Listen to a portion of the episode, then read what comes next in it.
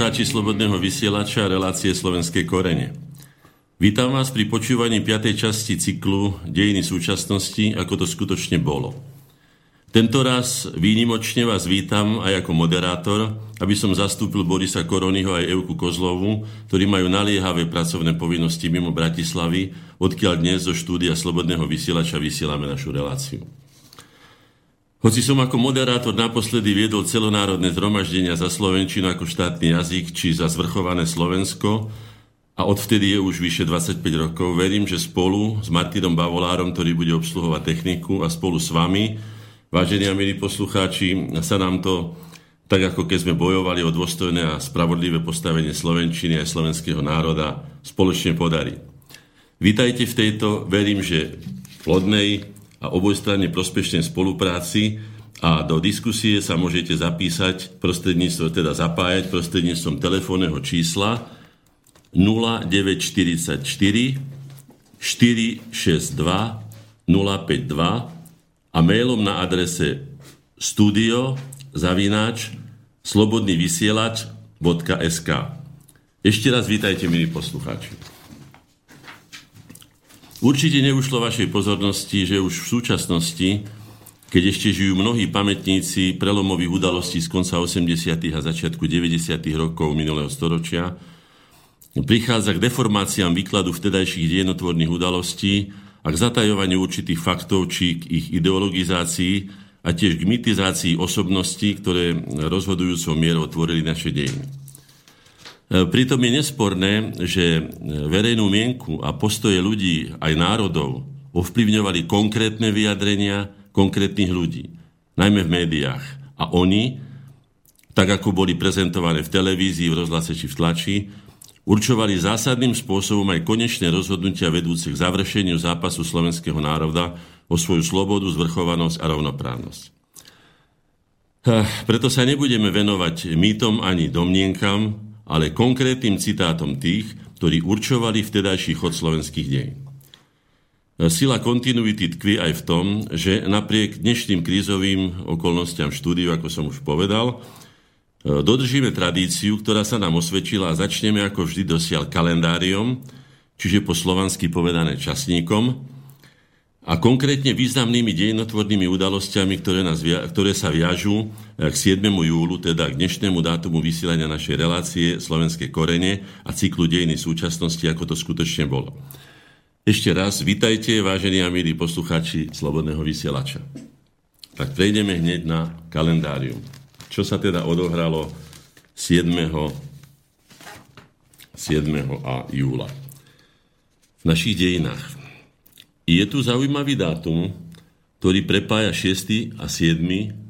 júlový deň a to je memorandum národa slovenského. Dostaneme sa aj k nemu. Dneska je vlastne ten druhý deň, keď sa prijal dokument. No ale poďme pekne po poriadku. No, poďme teda po poriadku. V roku 1243 Král Belo IV. udelil výsady spiským kopínikom. Kopínici, pôvodne kolonisti, ktorí prišli na spíš z Gemera, sa stali šlachticmi, nemuseli viac platiť dane a boli vyňatí spod jurisdikcie spiských županov. Ich povinnosťou bolo postaviť do kráľovského vojska istý počet vojakov. V roku 1550 Levoču takmer úplne zničil katastrofálny požiar, okrem väčšiny mestských domov zhorela i radnica s archívom a privilégiami. Pri požiari zahynulo 60 obyvateľov mesta, ktorí sa udusili v pivniciach. Podpala sa pri pohľade na svoj skutok nalakal a pokúsil sa utiecť do Krakova, ale ho, tam, ale ho chytili a odsúdili na upálenie.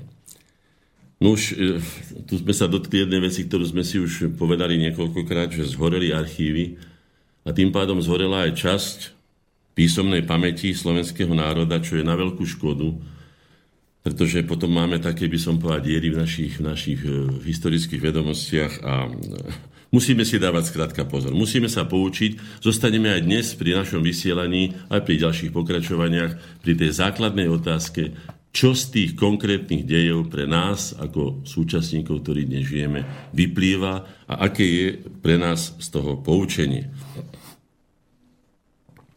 Je zaujímavé, že tento 7. jún je pomerne nie bohatý na udalosti, ale deň pred ním je tak prebohatý, že som si dovolil nakoniec aj to, aj to prepája, ako som povedal, ten 6. a 7. jún prepája to memorandové zhromaždenie Takže z toho 6. júna si dovolí mimoriadne, teda mimoriadne alebo výnimočne pripomenúť jednu takú zaujímavú udalosť, ktorá sa odohrala a tiež hovorí niečo o našich susedoch, tentoraz južných susedoch, teda Maďaroch, o ich povahe, o ich spôsoboch, s ktorými sme tiež neboli spokojní, ako to povedal Hlinka pri istej príležitosti, myslím, že to budem aj citovať neskôr, že manžel, tisícročné manželstvo s Maďarmi sa nevydarilo, musíme sa rozísť. Už teda 6. E, júna, teda deň pred dnešným dňom, sa odohralo roku 1707 na sneme v Onóde, priniesol, vysla, predniesol vyslanie z Turčianskej stolice Melchior Rakovský obranný spis proti nadmernému zaťažovaniu stolic s vojnovými daňami. Bolo toto Rakociovské povstanie známe, hej? Rakocio II. Rakociho verní prívrženci ho však napadli, teda Rakovského ako predstaviteľa Turčianskej stolice, dorúbali ho šablami, ťažko zraneného Krištofa Okoličányho, ktorý spolupracoval na napísaní dokumentu, popravili o tri dní neskôr a všetkých vyslancov z Turca uväznili, Stolici zhabali pečať a zástavu a jej územie sa malo rozdeliť medzi susedné stolice. Toto ustanovenie nakoniec sa neuskutočnilo, už ale teda skutočne sú to viac ako divoké spôsoby, necivilizované, dalo by sa povedať, na naše pomery. A mali by sme tiež z toho vyvodiť určité dôsledky, že skutočne, keď sa v jednom štáte, ako bolo predtým Uhorsko, e, stretnú alebo spolužijú e, dve rozdielne nátury, naša taká viac menej mierumilovná, polnohospodárska, tvorivá a taká tá divá aziatská, ktorá sem pricválala, teda v tom 9 a 10. storočí, no tak to potom neprináša dostatočné plody. No, poďme k tomu memorandovému zhromaždeniu, ktoré sa odohralo 6. 7. júna 1861. Konalo sa v Martine a zúčastnilo sa na ňom vyše 6 tisíc zástupcov zo všetkých kútov Slovenska, vrátane županov viacerých stolic.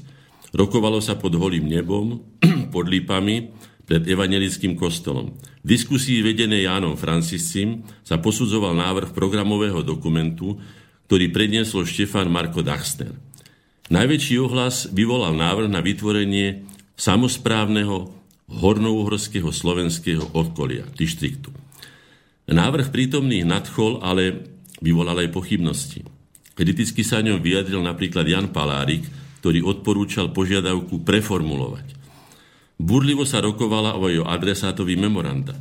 Či to má byť len uhorský snem, alebo aj panovník, rokovanie napokon prijalo e, memorandum národa slovenského, ktoré žiadalo uznať základné požiadavky slovenskej národnej svojbytnosti, zastúpenie Slovákov v najvyšších horských úradoch, zrušenie niektorých zákonov, e, založenie Slovenskej právnickej akadémie a povolenie zakladať kultúrne spolky. spolky.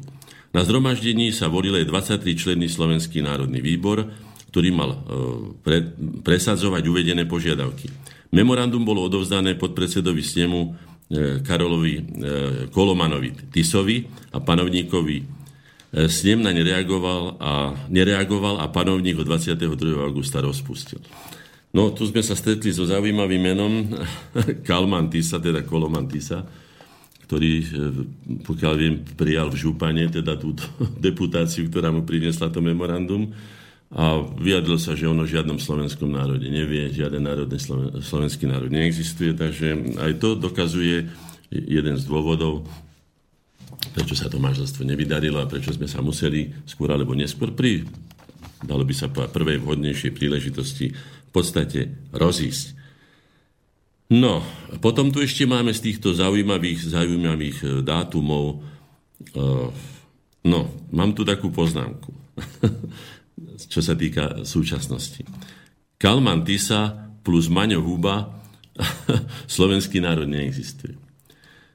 Budem sa venovať slovenskému jazykovému zákonu, respektíve zákone o Slovenčine ako, ako štátnom jazyku Slovenskej republiky neskôr. Pôvodne som to chcel už robiť dnes, ale pretože je veľa otázok na otázky tých československých vzťahov a slovensko-českých vzťahov a prečo sa vlastne ten štát rozpadol. Je to stále ešte živá, aktuálna téma, tá rana je skrátka ešte nie celkom zacelená, dalo by sa povedať, takže k tomu budem venovať, uvidím, koľko mi vyjde toho času. Mám pripravený jazykový zákon, ale vrátim sa k tomuto Kalmanovi Tisovi. A prečo spomínam aj myslím, že súčasného poslanca tzv. Maňa. No, pri, pri, eh, myslím, že to bolo 25. októbra 1990 pri schvalovaní sme oblahli Slovenskú národnú radu, bolo tam veľké národné zhromaždenie, ľudia boli samozrejme nespokojní, pretože tlač, ktorá bola podaná ako prvá, teda E, matičný jazykový návrh e, jazykového zákona, vôbec sa nedostal na rokovanie a bol presunutý tzv. koaličný, ktorý presadila vtedajšia vládna koalícia a jednoducho bola to úražka slovenského národa.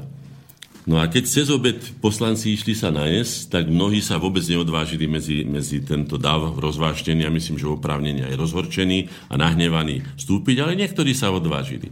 A naša e, členka, aj naša priateľka Gaba Kaliska, E, išla spolu s Maňom Hubom a s Petrom Brňákom. Z okolností Gaba Kaliska a Petr Brňák boli naši členmi koreňov a Maňo Huba, oni boli kedysi známi, myslím si, že z, tej, z tých zelených alternatív a tak ďalej. No skrátka sa odvážili ísť pomedzi nás. No, boli tam rôzne reakcie, ktoré nebudem celkom opisovať, ale neboli veľmi teda radostné a šťastné. No ja som sa teda vybral z toho prenosového voza, z ktorého sme toto, toto celonárodné zhromaždenie viedli a pridal som sa k týmto trom a išiel som s nimi a bol som zvedavý samozrejme, že keďže boli poslancami, že ako a čo sa tam deje, aby sme sa dozvedeli tie aktuálne správy. No oni išli popod Michalskú bránu ze starej Slovenskej národnej rady historickej budovy, popod Michalskú bránu a hneď za Michalskou bránou bol vtedy taký bufet a tam sa išli nájsť. A pamätám si na to veľmi živo a poviem aj, prečo sa teda k tomuto slovenskému národu a prečo spomínam teda týchto dvoch, hoci sa niekomu bude zdať, že ako súvisí Kalman Tisa e, s Maňom Hubom. tak počúvajte, čo sa odohral. Tak oni si objednali nejaké papanice a ja som tam popri nich teda sa dozvedal, čo ako boli dosť takí nervózni a jedni aj druhí, aj naši, aj on, ktorý patril teda vtedajšej e, vládnej koalícii a rozhodne teda nebol, ak sa povie, našej krvnej skupiny. No a tak som sa ich pýtal, čo ako oni medzi tým jedli. Pamätám si, že Maňo Huba, on mal bradu, tak mal uh, hranolky a tatarskú omačku, takže mu to aj kickalo po tej brade, bolo to také, no. Ale to sú len také, také dokreslenia okolné, ale prídem k veci hneď, čo som ja bol veľmi zvedavý a čo som sa dozvedel čo ma teda skutočne nielen prekvapilo, ale doslova šokovalo. Potom som, keď som sa spýtal Brňáka a teda Gabi Kaliskej, že čo ako, tak potom som sa obrátil na neho. On tak pokojne, ako keby ho to nezaujímalo, vôbec jedol tú, tú tatarskú omačku s tými ranolkami. A hovorí ma, pán, pán Huba, a vy ako budete hlasovať, za ktorý? A on sa na mňa tak pozrel, tak ako, ako keby z výšky položil tie jedacie nástroje, vidličku a nožík Samozrejme, že za koaličný, teda nie za matičný. Veď. Teda za matičný ani nemohol, pretože o mačičnom sa vôbec ani žiaľ nerokovalo. To bol jeden z podvodov, ktorý sa dopúšťala žiaľ vtedajšia revolučná garnitúra, či ako by sme to nazvali, e, často jednoducho ignorovali toto podanie, že bolo prvé. No tak som sa pýtal, že ako teda bude hlasov. No samozrejme za, za koaličný. A ja som tak zo mňa vyhrklo, tak mimovoľne hovorím, a čo slovenský národ? A toho doslova, až, až by som povedal, skoro rozhorčilo, sa na mňa tak dosť ostro pozrel a aký slovenský národ? Ja o žiadnom slovenskom národe neviem. Možno tu nejaký národ slovenský kedysi existoval, ale teraz ja o žiadnom slovenskom národe neviem. A je dol ďalej.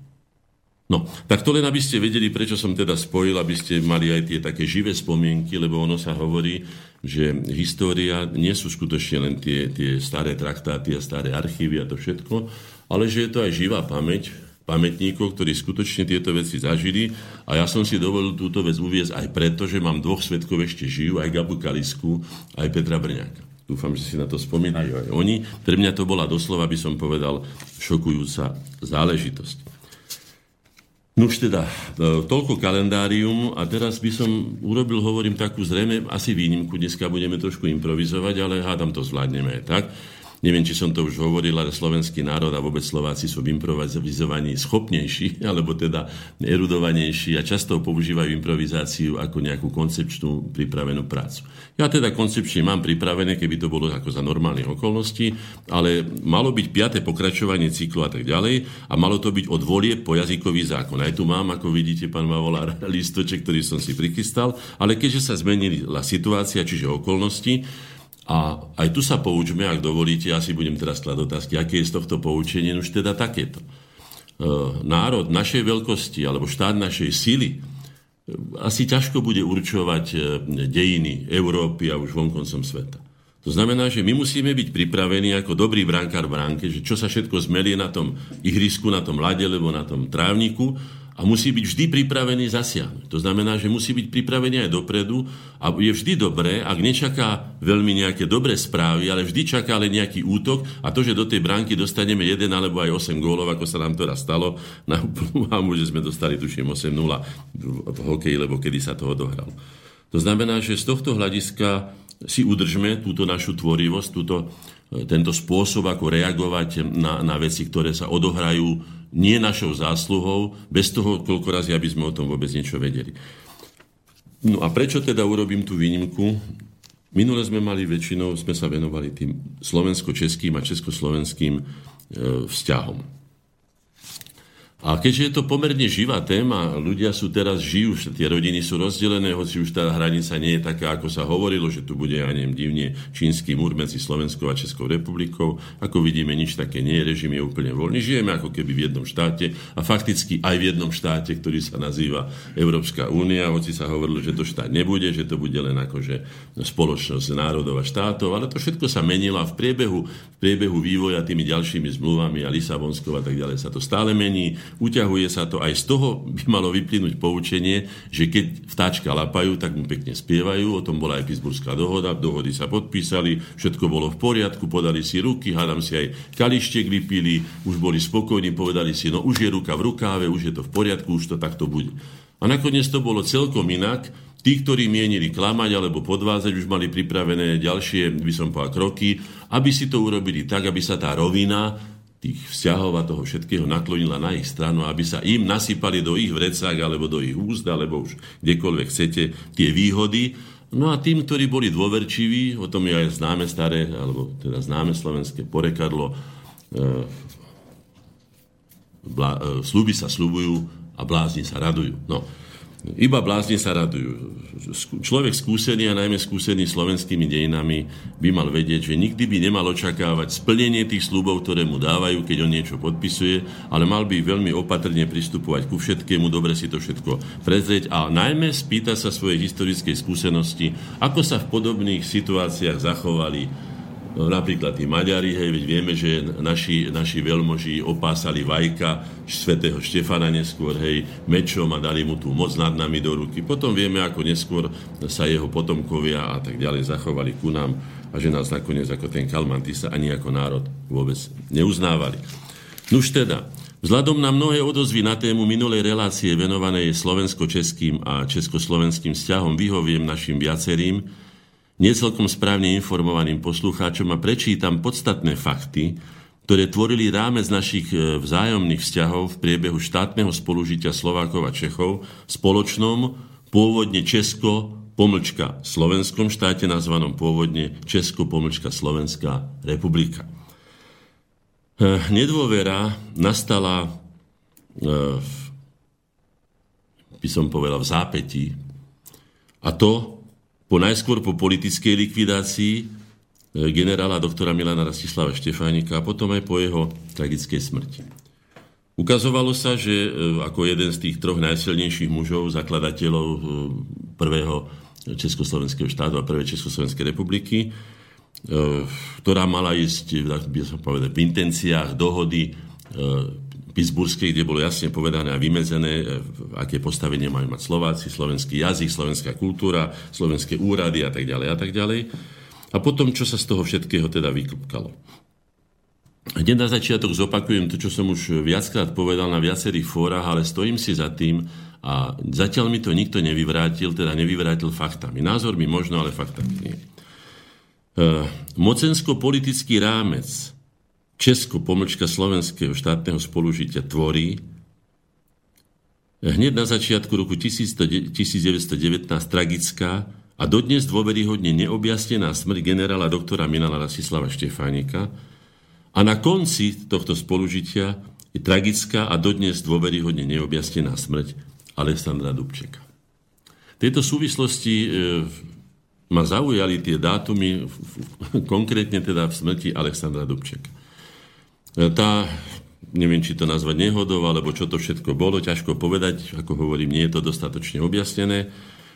E, tá nehoda auta s Dubčekom sa stala 1.9. roku 1992. To znamená v deň prijatia ústavy Slovenskej republiky ako nového štátu. Tam je veľmi silná symbolika e, a smrť Alexandra Dubčeka nastala 7. novembra. Vieme, že pán Dubček bol internacionalista, komunista a tak ďalej. A pre nich tento dátum má, by som povedal, veľmi silnú gravitáciu. Je to deň vypuknutia Veľkej oktobrovej socialistickej revolúcie, hoci sa volá oktobrová, ale začala vieme 7. novembra, teda podľa nášho kalendára, podľa ich oktobra, ako začiatok vlády komunistického režimu v Rusku, odkiaľ sa v roku 1948 vlastne dostal na naše územie tento režim. Takže tieto dva dátumy E, nechcem to nejako napovedať, alebo čo, ale sú skutočne velice, velice závažné. A už som počul aj taký názov, ako keby niekto povedal, že to vyzerá ako rituálna vražda. Doslova, že sú to také dátumy, ktoré tak rámcujú aj ten jeho život, jeho filozofiu, jeho politické pôsobenie a tak ďalej. Zároveň to zasahuje Slovákov. Vieme, že do toho, že Dubček mali svedčiť e, krátko teda po tom, čo sa tieto udalosti toho 1. septembra odohrali, aj ohľadom toho procesu, čo sa odohralo v roku 1968. Čiže bolo tam viacero vecí, ktoré by bolo skutočne veľmi dobré a potrebné vysvetliť, aby sa odstránili z našich slovensko-českých a československých vzťahov tie polená na našej ceste k sebe, alebo tie prepadliska, či jamy, či temné miesta, či plesnivé kúty, nazvime to ako chceme, nepravdy, nejasnosti, ktoré vzbudzujú určitú nedôveru, ktorá sústavne trvá a ktorá nakoniec doviedla a o tom vlastne bude to, čo som hovorila, o tom aj bolo to, čo sa odohralo. Nie nenávisť českému národu, alebo nedaj Bože českej kultúre, alebo... No, bol to politický spor o tom, kto bude komu vládnuť. A keďže Česi sa nechceli s nami dohodnúť, teda česká politická garnitúra, aby som bol úplne presný, na tom, že budeme ako dvaja bratia aj v zmysle tej Pittsburghskej dohody, rovnoprávne si riadiť svoje veci, teda každý aspoň doma, vo svojom dome, tak jednoducho to dopadlo, ako to dopadlo a nemohlo to dopadnúť ani inak a skôr alebo neskôr by sa to bolo stalo. Ja môžem tweetovať akurát takú záležitosť toho, čo som už tiež povedal, ale zopakujem to, lebo opakovanie je matkou múdrosti, že sa to stalo mimoriadne kultúrnym, vecným, argumentačným a nakoniec aj ústavným spôsobom, ktorý nikoho by nemal urážať. Je pravdou, že mnohí ľudia budú aj nespokojní a aj musia byť nespokojní, pretože mnohí z toho, že nás riadila Praha ako jej, nazval by som to prisluhovači, či pomocníci, či je už akokoľvek to nazveme, každý z toho mali svoje výhody, takže prišli vlastne o dobrý e, masný chlebík, hej, no tak tí asi spokojní nebudú. No ale v podstate sa nikomu nič nestalo, nikto nebol zavraždený, nepadla ani jedna, jedna, jeden výstrel, ani jedna pokiaľ viem, ani facky nepadali. Padali určité slova, ale skôr by som povedal v tej argumentačnej rodiny, teda e, rovine. A myslím, že nie, že myslím, ale nakoniec mali sme odozvy aj zo sveta, že aj tí, ktorí neprijali tomuto rozchodu, a treba povedať, že tento štátny rozchod nebol nikým podporovaný. Bola to skutočne vnútorná československá a slovensko-česká záležitosť, pretože si pamätám, že mimo takých vyjadrení, ako povedzme český, ja neviem, pani Rita Klímová a tak ďalej rozprávali o čiernej diere, ako o Slovensku, ako o čiernej diere, alebo podobné také výrazy, že Slováci majú dedičný antisemitizmus a neviem, aké ohovárania, z čoho všetkého vyťahovania všelijakých takých, takých neblahých prirovnaní a neviem čoho všetkého, tak mali skutočne, e, nebolo to podporované od nikiaľ, čiže bola to záležitosť, kde sme sa my rozhodli. No ja by som si dovolil teraz e, citovať z toho, ako vlastne to bolo. Keď mnohí hovoria, že prečo sme sa my e, nerozišli referendum, že to bolo aj slubované a tak ďalej. Ja som vysvetlil, prečo to nebolo možné, už to nebudem toľko razy opakovať. Ale dovolil by som si povedať, že čo sa teda odohralo v tých rokoch na začiatku, keď hovoria, že teda referendum. No, 8. januára 1918 predniesol prezident Wilson na kongrese, teda v kongrese 14-bodový program na ukončenie vojny. 10. bod obsahoval federalizáciu Rakúsko-Uhorska so širokými autonómnymi právami jeho národov. To bolo 8. januára 1918. V tomto zmysle sa samozrejme začalo konať, národy sa začali prebúzať, samozrejme niektorí boli pripravení viacej, niektorí boli pripravení menej. Ale 24. mája toho istého roku, teda 1918, sa v Martine konala dôverná porada vedenia Slovenskej národnej strany.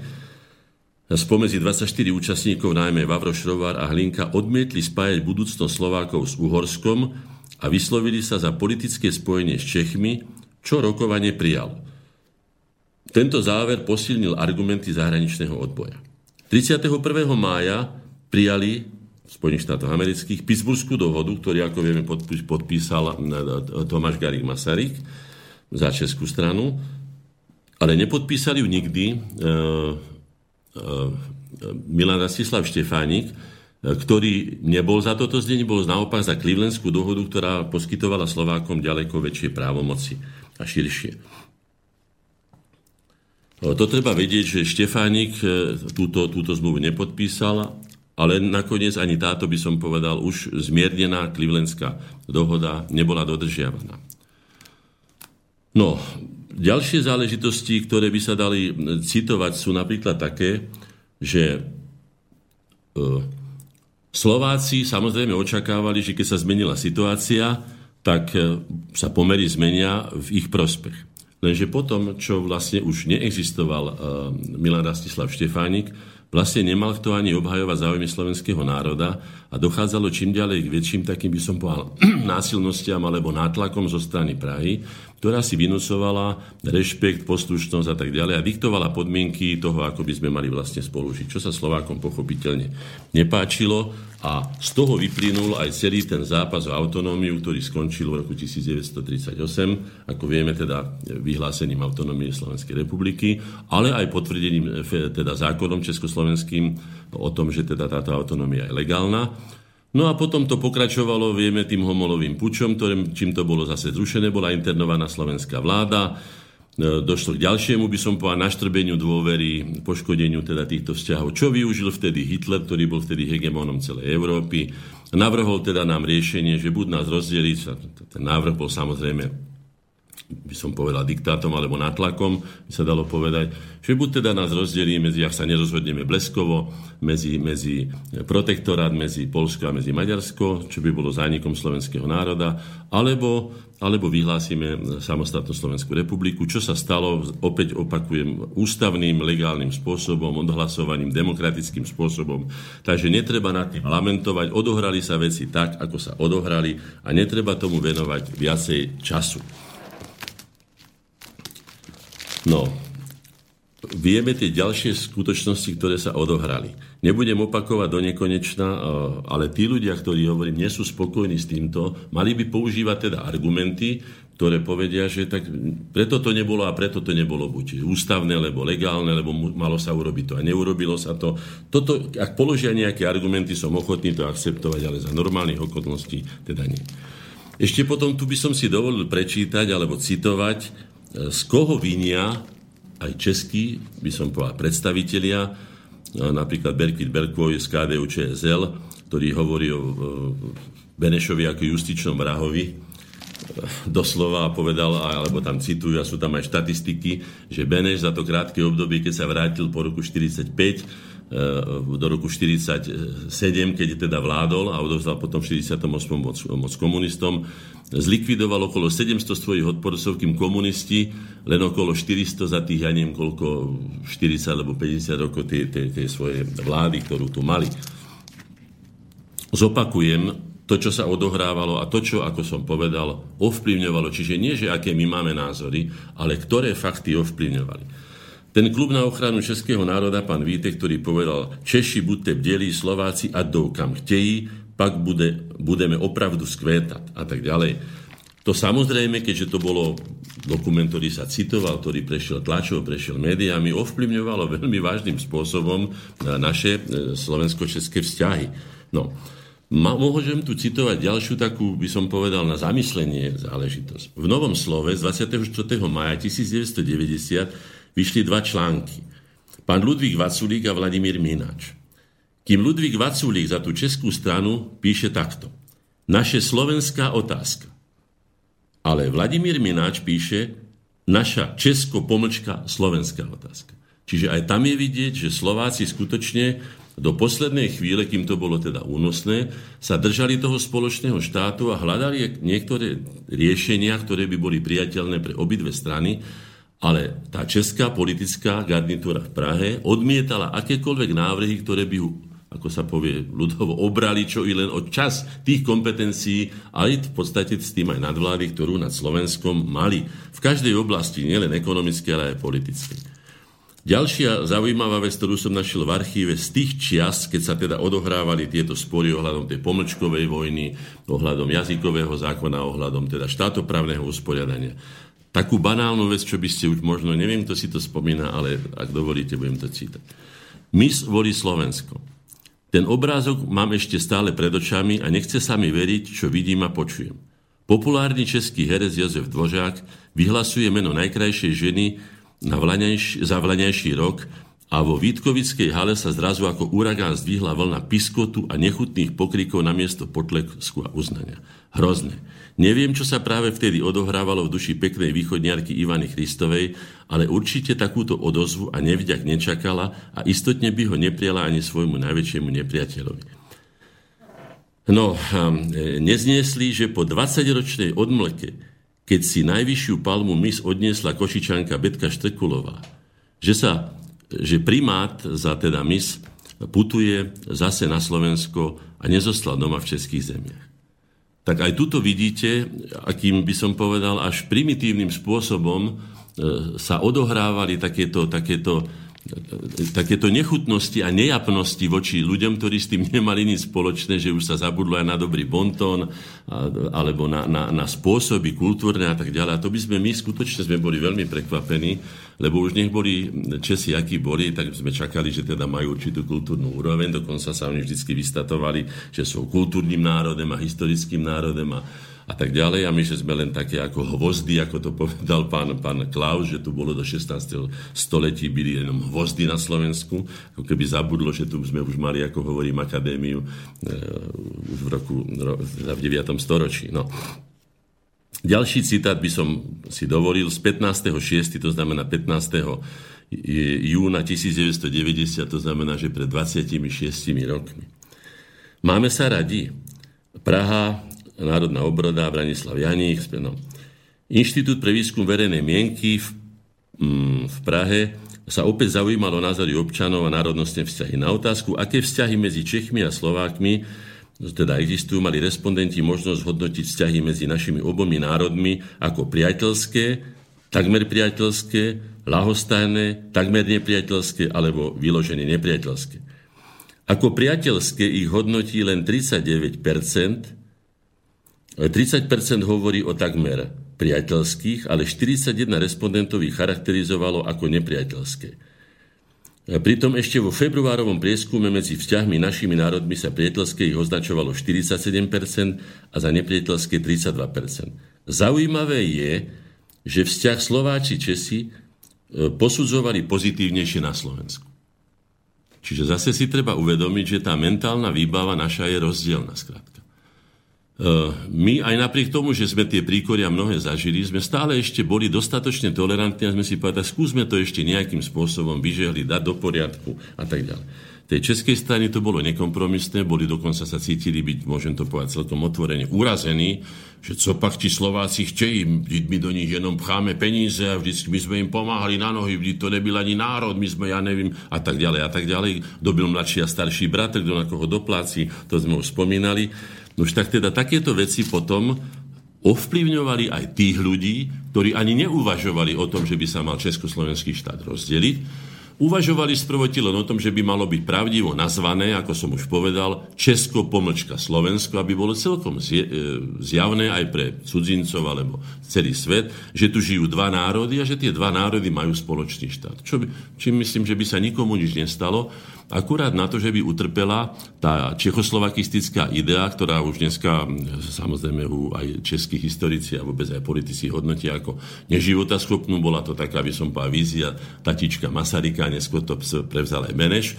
Ale nikdy to nebolo životaschopné, pretože skutočne náš historický vývoj a naša mentálna výbava, o ktorej som v jednej z našich relácií hovorila o tých rozdielnostiach, bola taká rozdielna, že nebolo možné dlhodobo udržať tieto dve povahy Najmä, najmä za tých okolností, že ten, ten český brat bol dominantný, mal v rukách, by som povedal, všetky tie politické páky, financie, diplomáciu a tak ďalej, zahraničný obchod, no a my sme potom tu hrali len tie druhé, tretie, alebo aj, aj, aj nejaké husle nakoniec. No. Dovolil by som si citovať, poviete vy, pán Vavolár, lebo sme tu dneska dvaja, budeme to musieť my zvážiť, hej, kedy tú muzičku dáte, to nechám na vás, kedy ako. Ja by som potom ešte citoval pána, teda českú stranu, ako oni hodnotia tieto vzťahy, aby sme nehovorili, že sú to len naše názory, alebo že len my sme na vine, tak ja budem citovať Čechov, čo oni sami hovoria na to, kto je vinný za to, že sa Československý štát rozpadol a že vznikli dva štáty. Tak čo poviete? Dáme si piesni? Dáme si pesničku Karla Duchoňa, Brat Slnko, sestra Zem. Môže byť. Nech sa páči.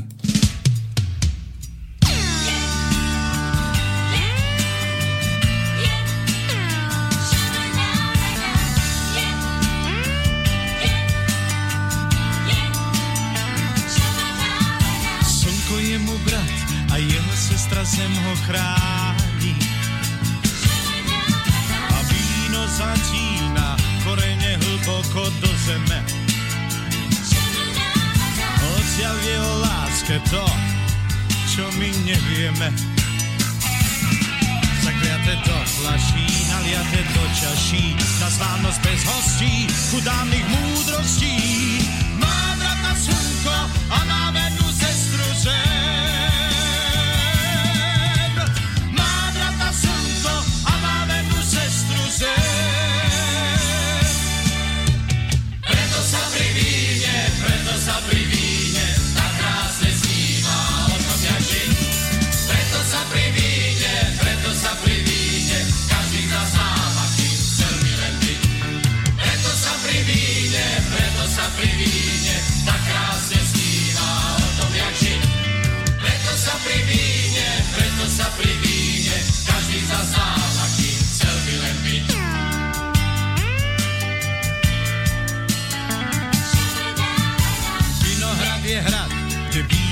svoju sladkosť bráni. Kde víno začína, korene hlboko do zeme. On zjavil láske to, čo my nevieme. Tu vetru v náručí, pieseň sa naučí, tu čaká so spevom, kým slnko s úsmevom. Prezradíte dávne tajomstvá, potom stát. Prezradíte dávne tajomstvá, potom stát. Preto sa pri víne, preto sa pri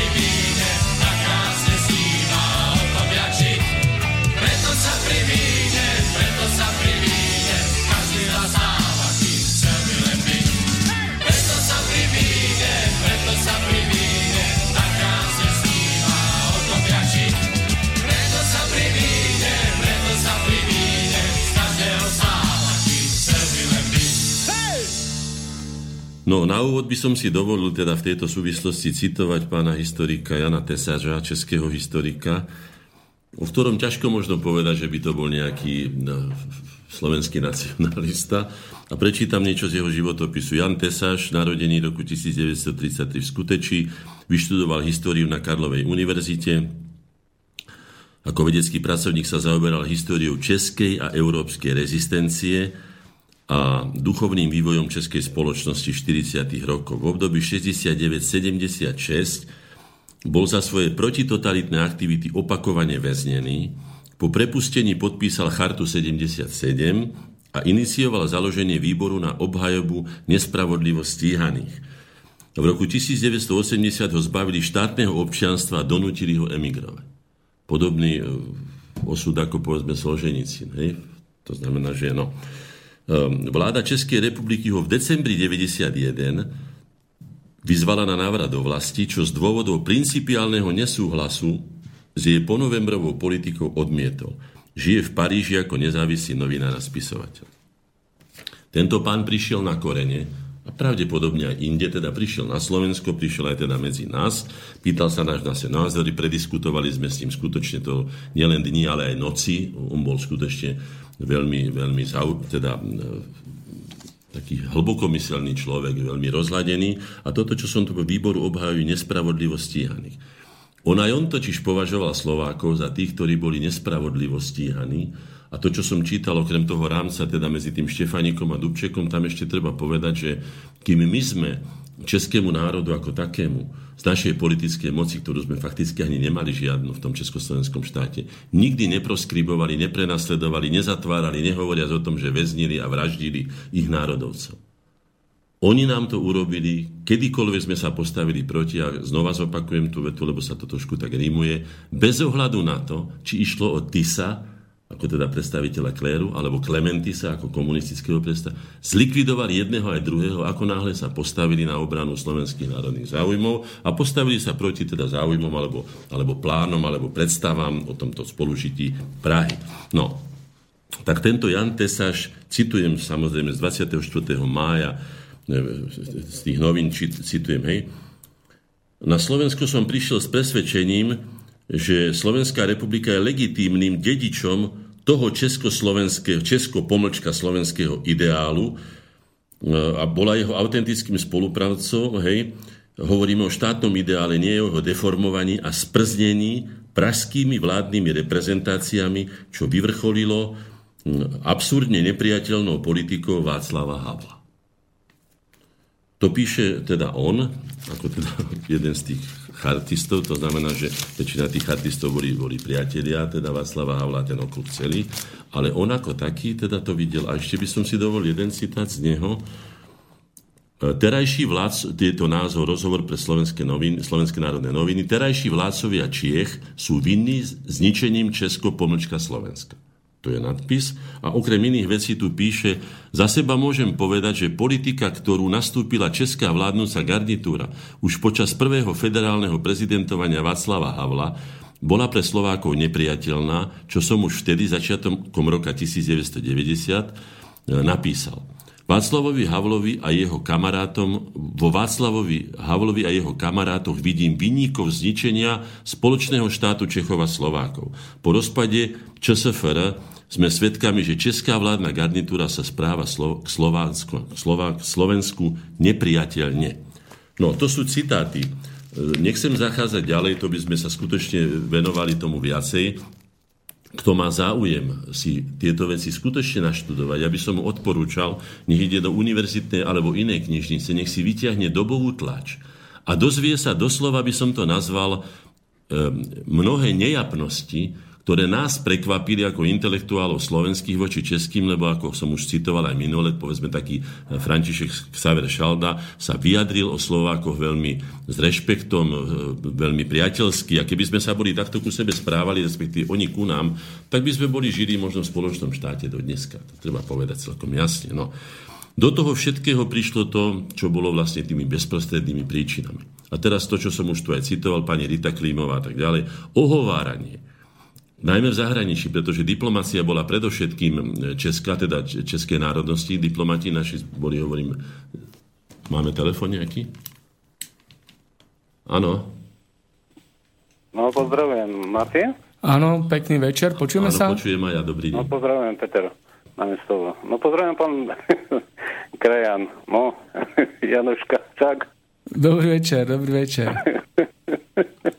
no, uh, Počúvam vás, ale e, pozerám program uh, Slobodného vysielača. Vy ste tam ako, akože není vôbec zaradení dneska 20-30, Jaromír Nohavica 20 až 20-30 a potom No viete čo, ja to vysvetlím e, trošku, lebo som rozprával s, s Borisom a prečo sa to teraz udialo tak, ako sa to udialo.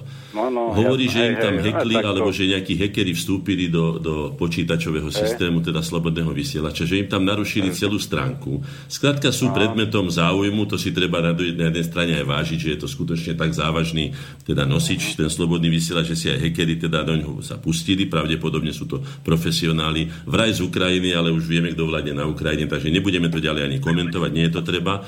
Ja som napísal len našim členom dneska upútavku, že čo sa bude odohrávať a do istej miery ideme v takom improvizačnom, nazvieme to tak v úvodzovkách trošku krízovom režime, ale zabojujeme si tak, ako som povedal, že keďže my ideme v krízovom režime takmer celé naše dejiny a doteraz sme to ako si zvládli natoľko, že poviem tú známu vetu, ktorú povedal pán profesor Kučera, sme jediným národom, ktorý si po vyše tisícich rokoch bez vlastnej štátnosti obnovil svoju vlastnú štátnu samostatnosť.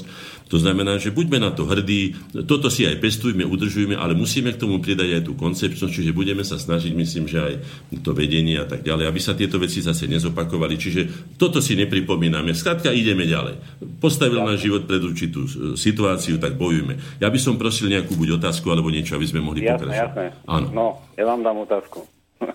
Nech sa páči. No, to viete, ako dneska po parlamente, že odvolávanie toho uh, pána ministra, nášho Kaliňáka. Áno. No, to, to, to, to je akože fraška, nie? No fraška. to nekomentujme, len povedzte, čo aby som... No, dobre, ja, ja sa opýtam. Čo si my, vy myslíte o te, terajšej strane SNS?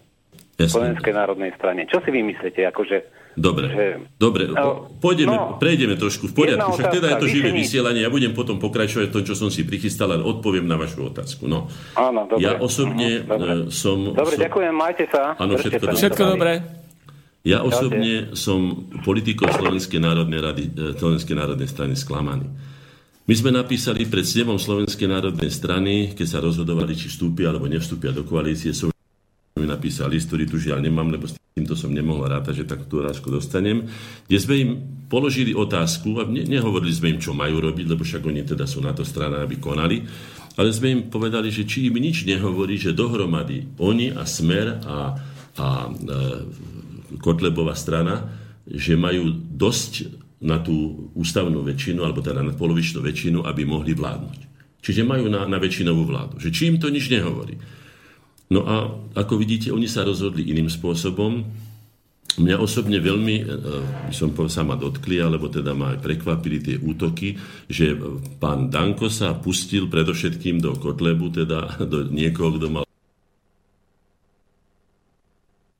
podobný národný program, alebo teda tie národné vzťahy slovenskému národu, také ako má Slovenská národná strana, alebo aké národné strany všade na svete majú ku svojim vlastným národom, tak to ma veľmi prekvapilo a veľmi ma to sklamalo. Povedal som si, že nebudem hodnotiť politiku dovtedy, teda konkrétnu, pokiaľ sa neudejú nejaké, nejaké významné zákony alebo niečo také, aby som mohol konkrétne povedať, že s týmto súhlasíme alebo nesúhlasíme, k tomuto máme výhrady. Zatiaľ, pokiaľ viem, tam je ten zákon o, o médiách, kde žiada, žiada minister zvýšenie teda koncesionárskych poplatkov a tak ďalej, na čo podľa môjho názoru, ale nie teda predseda, ale v tomto prípade pán Hrnko ako poslanec reagoval podľa mňa správne, že najprv treba urobiť systémové zmeny, aby skutočne slovenská televízia bola slovenskou televíziou, slovenský rozhlas predovšetkým slovenským rozhlasom. A ja k tomu dodám už len, čo sa týka tejto otázky, aby sme sa len tým nezaoberali, že Slovenská národná strana by mala byť predovšetkým slovenskou a by mala obhajovať všetko, čo je slovenské. A až potom by sa mala starať o iné veci. Preto sa nazýva Slovenská národná strana, nie nejako iným spôsobom. A tiež je tu jedno poučenie, ktoré sme už síce povedali, hádam minule, alebo predminule, neviem, ale zopakujme si ho. Ja keď som hovoril o tých mýtoch alebo demitizácii určitých takých tých porekadiel, že napríklad národ si zaslúži, takto, národ má takú vládu, akú si zaslúži. Tak aj tu nám poviem, že to nie je pravda, pretože národ volí poslancov ako svojich zástupcov, ale nevolí vládu. Vláda je výsledkom už akéhosi čachrovania, dohôd alebo čoho všetkého medzi politickými subjektami. S týmto národ nemá nič spoločné a aj v tomto prípade, tak ako v mnohých iných prípadoch, ten národ je ako vyoraná myš, keď to tak môžem prirovnať, prekvapený, čo tí politici vyvedú s ich hlasmi, aké, aké mariaše budú falošné a s poznačenými kartami hrať a čo sa uvedie. Takže v tomto prípade je to tak, že my sme si mysleli, že bude iná koalícia a sme si mysleli, no pravdepodobne zohrala tam záležitosť predsedníctva v, v v Európskej únii, rôzne nátlaky, telefonáty, to už je skrátka politika. My do toho nevidíme, vidíme len tú trblietajúcu sa hladinu, ale aj o týchto veciach ohľadom volieb ako, ako takých, ako teda pojmu volieb sa budeme venovať. Čo to vlastne voľby sú, na čo sú a čo môžu alebo čo nemôžu zmeniť. Takže moja osobná teda otázka ešte raz poviem. Ja som zatiaľ s tou politikou sklamaný. Nie je to dostatočne dôrazná, jasná politika na prospech slovenského národa. Tie, tie, tie postoje nie sú teda vyjasnené tak, ako by by sme si my prijali ako by sa vyžadovalo od národnej strany, ako sa národné strany všade na svete správajú. Takže toľko k tejto otázke. A dám si to dolu a môžem pokračovať. Hej? No. Takže pokračujem. No, vrátil by som sa teda, už nechajme tie slovensko-české vzťahy, len keby náhodou niekto sa teda pýtal, ešte by som prípadne mohol, ale je toho skutočne preveľa. Treba povedať aj to, keď tomu referendu ešte maličko teda dopoviem, že Československá, prvá Československá republika nevznikla žiadnym referendum. Vyhlásil ho ešte ako predseda Československého výboru Masaryk, ja neviem, z, z Washingtonu, potom sa to prijalo v, v Paríži, potom to bolo vyhlásené v Prahe, bez vedomia Slovákov, respektíve s takmer nulovým dvaja Slováci z tých 70 či koľkých kooptovaných predstaviteľov toho, toho dočasného národného zhromaždení boli len dvaja Slováci. A Slováci sa to ani 28. keď bola vyhlásená Československá republika, na Slovensku sa o ničom nevedel. Zopak, na Slovensku sa 28. októbra 1918 o ničom nevedelo, že Česi s dvomi, by som povedal, tými federálnymi, ako sme, alebo Slovákmi na baterky, e, tam tým celkom bezvýznamnými, vyhlásili, my, pre nás by mohlo, alebo mal by byť sviatkom 30. 30. E, teda o dva dní, 30. október 1918, keď sme sa to Martinskou deklaráciou čo je jeden z najslabších dokumentov slovenských dejín, ale to som sa už tomu myslím, že venoval, ak bude treba zase to vysvetlím, to je niečo hrozné, aby v jednom dokumente sme boli aj, aj, aj e, vietví národa a československého, aj, aj, aj, aj samostatným národom, aj všetko možné a tak ďalej. No, dobre, tak si vezmeme zase, zase slúchadla. Pekný večer prajem, Bratislavské štúdio, počujeme sa? No, pozdravujem, Martin, som ešte, ešte jednu, jednu otázku. No, uh-huh. pána hostia. Áno, Hornáč. Uh, no, no, zdravím. Uh, pamätáte sa vy na to, keď povedal ten, ten herec, ten český, vtedy v 92. roku 1992, že ať si, ať si jdou tí blbí Slováci, Martin Dejdar to bol. Áno. Ja sa dobre na to pamätám. Áno. A tí do, tí blbí Slováci. No. Čo, čo sme vlastne získali? Čo sme získali? Na čom sa dohodlo? Na, na, na, ne, na nejakej, že nebude sa použi, používať e, vlajka, alebo po, ni, po našom zástava, hej, po nich vlajka, mm. spoločná, čo bola dovtedy. Ti sa nespomínalo. Všetko, všetko zobrali vlastne. No, dobre, no všetko si zobrali, aj lete, letectvo, aj, aj, tieto... aj lodstvo, Áno, aj čedok, všetko, aj všetko iné podniky zahraničné. To všetko vieme. No. To som myslím, že no, to hovorím. vieme, to vieme, hej. Áno. Zlikvidovali nám Takže ten, spomínam no. si na to, čo vy hovoríte, spomínam si aj na to, že to povedali aj českí politici, povedali aj iné slova, povedali pšiedov březnu po, po koleno do Prahy a, a rôzne urážlivé, no to všetko boli veci, alebo teda vyjadrenia, ktoré prilievali, ako ja hovorím, olej do ohňa. Až dokonca sa nám niekedy zdalo, ako keby Česi chceli na silu rozbiť ten československý štát, pretože oni mali iný zámer, alebo možno, že cez Havla a tú spoločnosť, ktorá bola obrátená na západ, že možno, že mali aj iné pokyny.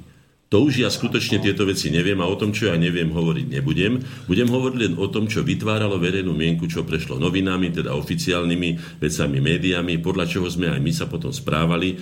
Ako som čítal dokument, myslím, že minule som čítal, že sme ponúkali tým, že áno, že síce zvrchovaní, ale nie sami, že teda hľadáme tú formu, ale nie, oni jednoducho nereagovali, nechceli to, odmietli to a preto aj ten pán Tesaš pravdepodobne to napísal preto, že oni sú vinní tým, že ten štát sa rozpadol. No ale ja to nechcem dávať im za vinu. Ja jasne, osobne jasne. považujem Je... túto záležitosť, čo sa odohrala, za ukončenie alebo vyvrcholenie e, emancipačného zápasu Slovákov, Mali sme šťastie, že bolo také prostredie okolo nás, že bolo mierové prostredie, že bol ten uvoľňovací proces, že to aj iné národy robili, že sme sa zapojili do určitého procesu a že sa to odohralo, ako som povedal, mierovou, pokojnou, kultúrnou, ústavnou, bez preliatia jednej kvapky krvi, bez zničenia budov, ako vidíme občianské vojny, keď sa inde odohrávajú pri, tomto, pri takýchto, takýchto príležitostiach. Jednoznačne to dokazuje, že zámerom, to dokazujú dokumenty, nebolo rozbitie spoločného štátu ale dosiahnutie plnej rovnoprávnosti slovenského a myslím si, že aj českého národa, pretože niektorí českí historici, rozumní a realisti hovoria, tak aj Česi konečne získali svoj vlastný štát, ktorý patrí len im, svoj vlastný národný štát a tak ďalej. Takže nikomu sme s tým neublížili a naopak vznikli dva medzinárodnoprávne subjekty, čiže máme tu dva hlasy. Keby sme sa správali ako dobrí bratia a máme podobné problémy, tak môžeme hlasovať na tých medzinárodných fórach. Máme dva hlasy miesto jedného. No. Takže no, mohlo by sa to nazvať, no. že to bolo pozitívne. Jasné, to mi je jasné. Len ja, ho, ja chcem poukázať na to, že pána Dejdara, to už naši hen, nejakí umelci už tak zbožňujú, ako keby, neviem, aký umelec bol, alebo mm. veľký. Ale toto, toto ja nezabudnem nikdy, že uh, národ by nemal zabúdať, uh, by mal by odpustiť, ale nemal by zabúdať.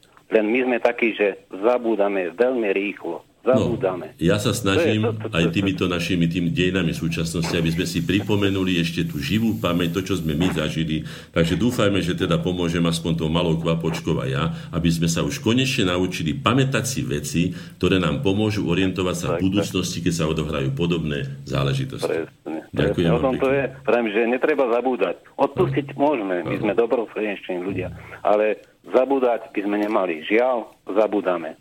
Toto Dobre. je chyba. Tak si ideme To je chyba, že zabúdame. Tak až ideme. taký sme asi, no, máme dobré socie, že až zabudneme. Dobre. Dobre, no a teraz vám hovorím, že uh, čo si myslíte o tom, uh, kedy si bol uh, Milan Kňažko, poradca Havla. Viete, viete, čo sa hovorilo vtedy, že neviete o tom niečo, že ako bližšie, že No, leteli niekde a vie, potom sa Áno, aj facky a... tam nejaké padli, áno, to sa hovorí. No Milan Kňažko bol no. signatárom dobre. našej iniciatívy. No. no budem hovoriť, dobre? Ešte, ešte vám poviem jednu, jednu túto. Mám taký postrek, tuto vidím, TA3 mám otvorenú, televíziu, a je tam kódex e- Európskej komisie, slušný internet. debata nejaká, hej, na teatrojke. Teraz, naživo je to. No, slušný internet, slušný internet, áno. Čo, čo je pod pojmom slušný internet? O, neviem, to je Kmotriková televízia, teatrojka. Neviem vám povedať, toto na tieto vlastne, otázky hej, hej, neviem. Kmotrikov vlastne. Dobre, Dobre no. no mne je to jedno, ale že o, jaký máte názor? Slušný internet, čo by sa tam malo písať, čo by sa tam nemalo písať, alebo čo, oni to tam rozoberajú teraz, hej? Slušný internet. Viete čo, nebudem sa do tohoto miešať, lebo my tu máme svoj program a nebudeme riešiť všetky dobre, veci, to dobre, sa nedá. Dobre, dobre tak, Dali ste mi otázku na kňažka, tam odpoviem. Dobre? Mm, dobre? dobre, máte sa. Áno, ďakujem. No tak tomu kňažkovi toľko, že kňažko ako podpredseda HZDS, teda jeden z tých, ktorý odišiel z vpn e, sa pridal teda k tomu novozniknutému subjektu HZDS, stal sa podpredsedom teda Mečiarovým spolu, myslím, s Filkusom a alebo Mišom Kováčom a Gustom Huskom. Tak si to pamätám. No a bol aj členom iniciatívy za zvrchované Slovensko. Tam si ho pamätám, že ešte vystúpil na obranu, keď mali e, v televízii e, Mečiarovi cenzurovať nejaký prejav. Chcel niečo povedať a oni mu to cenzurovali, že toto nesmie alebo to smie a on sa vtedy, že akým právom a tak ďalej. Čiže zdalo sa, že teda je to v poriadku. No ale my si pamätáme kňažka aj rôzneho iného. Pamätáme si aj kňažka, ktorý povedal tú známu vetu otvorte koridor a vyneste tú handru odtiaľto von. Bola tam slovenská zastava, to bolo teda, keď ešte vpn keď bol vo vpn spolu s Budajom. Aj Budaja budeme rozoberať, ak sa dostaneme, teda dúfame, že sa dostaneme k tým voľbám konečne už, cez tieto peripetie tých slovensko-českých vzťahov. No, takže on má viacero tvári. Treba preto všetkým povedať, čo sa toho týka, že Kňažko je e, v prvom rade herec. A od her sa treba očakávať, ja som kedysi povedal jednu takú vetu, postreh, dúfam, a sa mi mnoho razy teda overil, že dajte si dobrý pozor na ľudí, ktorí sú odkázaní na potlesk. Na potlesk sú odkázaní herci, ale aj politici. To znamená na popularitu. A títo ľudia sú kvôli tejto droge, tomuto potlesku, tomu úspechu, to keď niekto standing ovation a nejak všelijak skutočne sa to do toho frenetického, teraz je tu prvé stránky novín, ja neviem, čo toho, samozrejme aj peniaze, alebo ja neviem, čo z toho vyplýva, ale teda najmä tá popularita. Takže tam treba povedať, že preto si oni, by som to mohol nazvať aj tú tzv. sametovú, či nežnú, či akú revolúciu, ktorá nebola revolúciou, ale teda prevratom a tak ďalej, mohol nazvať aj herecko.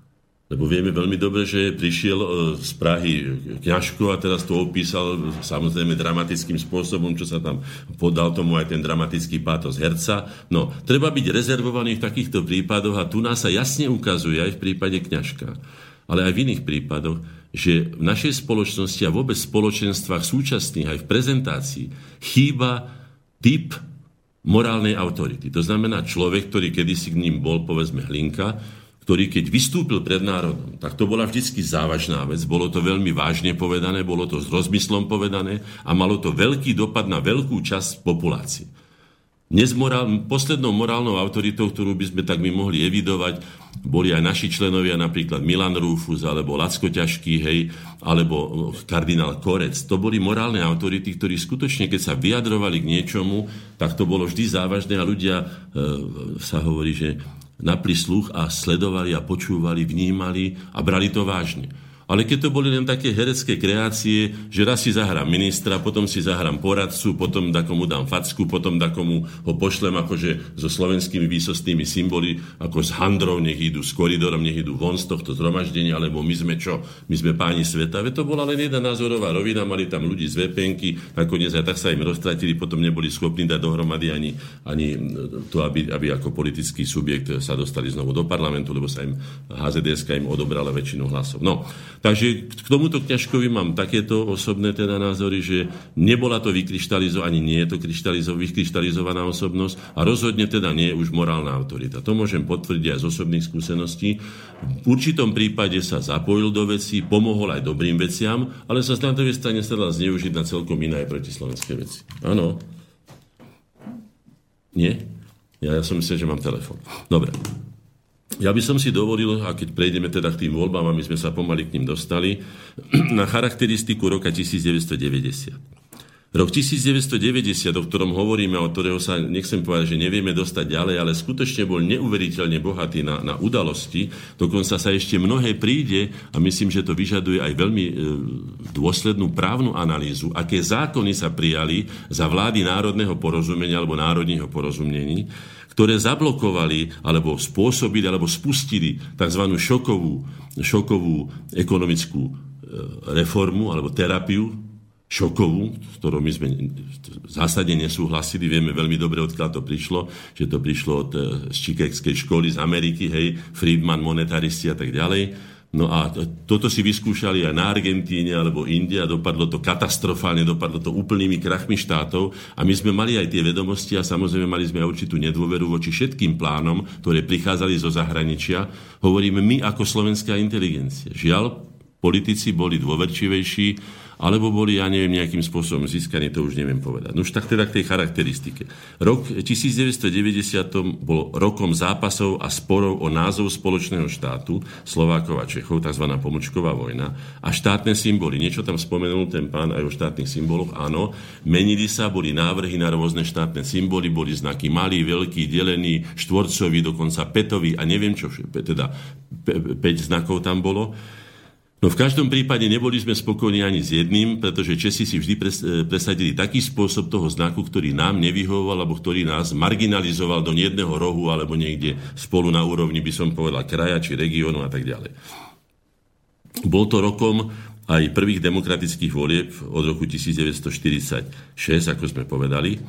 Bol to rok sporov a zápasov o dôstojné postavenie Slovenčiny v Slovenskej republike, a bol to, bol to aj rok zápasov o kompetencie medzi, e, medzi ČS, teda ČSFR, ČASFR, tie názvy sa menili však, e, Československej republiky a Českej republiky a Slovenskej republiky. Čiže vlastne tam vznikli tri subjekty, Slovenská, Česká republika Federácia. Hej? A teraz tam bolo treba sa dohodnúť na tom, aké kompetencie, čo bol nekonečný kolotoč, a dnes, keďže som sa stretol s Mečiarom osobne na, na pohrebe pána Romana Hobavera, jedného z našich členov a významných politikov tých 90. rokov, aj ministra, e, poslanca federálneho zhromaždenia, aj poslanca Slovenskej národnej rady a Národnej Slovenskej republiky, čiže významné osobnosti. Ale to myslím nakoniec potom poviem, čo sme si povedali dneska s Mečiarom, len tak ako pred tým pohrebom. Ale treba si uvedomiť, že e, sa kryštalizovala doba a bolo rozhodených nesmierne veľa tém a my sme boli povinní ako slovenská inteligencia určiť akési priority. Že čo vlastne, čomu sa budeme venovať prvému. Telefonát. Áno. Kto to hovoril? Áno, pekný večer prajem. Dobrý večer prajem. No, dobrý večer. Pozdravujem Martina, to je Peter Stravy. Ahoj, Peter. A, ahoj. A pozdravujem aj pána Horňáčka. Chcel by som sa opýtať na dve veci. Áno. Uh, prvá vec je, e, čo hovoríte na to, že nám českí rektori premenovali Slovenskú univerzitu na Univerzitu Komenského, pretože ja si myslím, že každý normálny národ by tieto veci mal eh, vnímať trošku citlivo, pretože každý národ si najdôležitejšiu univerzitu pomenuje po nejakom svojom dejateľovi, Pravda že prečo to je univerzita. To je jedna vec, aký máte názor. A druhá vec, eh, počul som taký názor, že keď zostavovali vládu prvú, v 89. teda 90. tak e, e, navrhnutá vláda v podstate Havlom a spol bola taká, že to boli všetko sami Češi. Pritom to mala byť ako vláda Československa. Alebo teda, no, vtedy to bola Československa. Alebo ešte ČSSR, ČSSR lebo ešte doznieval komunizmus tam. A pri tom zostavovaní, že Adamec ako posledný komunistický predseda povedal, že či, či chcete mať ako revolúcii na Slovensku. Tak potom Havel a spol e, to nejako upravili, spravili tam nejaké kozmetické kozmetické úpravy a dali tam pár Slovákov. E, jedným z tých e, Slovákov, kvázi Slovákov bol pán Čalfa, ktorý dostali rozprával po česky a zrazu na druhý deň Prievidza a taká tá lamaná Slovenčina, tak asi už sa pripravoval na toho predsedu vlády, lebo ho Češi vybrali asi sa im hodil do toho, lebo jedno, jednoznačne poznal, poznal všetky tie veci, ktoré e, tam treba zabezpečiť, lebo tí ostatní nemali o tom ani šajnu. Tak chcem počuť názor Dobre. pána Hodňačka na tieto dve veci a budem počúvať. Dobre. Pozdravujem vás. Ďakujem Ahoj, čau. No. No, v tej prvej veci sa vyjadrím, už som sa vyjadroval viackrát, ale zopakujem to. My sme tu mali Alžbetinskú univerzitu predtým však, hej, tá bola zrušená a pri vzniku Československého štátu bola konštituovaná Komenského univerzita s prevahou českých profesorov, ktorí sem boli dodaní nielen ako učiteľi, ako sa ukázalo, ale aj ako ideologickí pracovníci, ktorí mali pokračovať v tej idee aj toho Masaryka, ako som povedal aj Beneša, tej čechoslovakizácie českého a slovenského národa, aby z toho vznikol jeden národ. No. Ja si samozrejme myslím aj o tej Komenského univerzite, ktorá dnes je už akože zavedená, že je veľkou hambou pre Slovákov, pre nás všetkých, aj pre nás ako inteligenciu, že sme nevyvinuli dostatočný tlak e, na príslušné miesta, ale myslím, že aj verejný tlak, aby sme mali konečne univerzitu napríklad Ľudovíta Štúra, ktorý bol jedným z vrcholných intelektuálov, jedna z vrcholných osobností slovenských e, e, aj slovanských dejín. Je to pre nás obrovská hamba, že sa toto nestalo. Osobne si myslím, že e, Komenského univerzita mohla byť, no, povedzme, e, v Brne alebo niekde inde a že tu by skutočne mala byť univerzita Ľudovíta Štúra. To je môj osobný názor. Myslím, za slovenského štátu sa to nazývalo Slovenská univerzita, čo malo tiež svoje, svoje klady, veď pochopiteľne bola to univerzita slovenského národa, takže prečo by sa nemala volať Slovenská univerzita. Hej? Ale ja osobne by som bol za to, aby táto univerzita, naša vrcholná univerzita, ako teda Alma Mater sa nazývala Univerzitou Ľudovita Štúra. To je môj konečný názor, o tom sme mnoho razy diskutovali.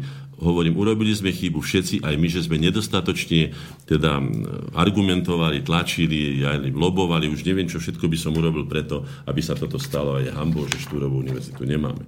No čo sa týka vlády národného porozumenia, treba si povedať, že tak ako prebehla, alebo teda zavádzala sa šoková terapia v ekonomike, tak sa šoková terapia zavádzala aj pri obsadzovaní politických postov.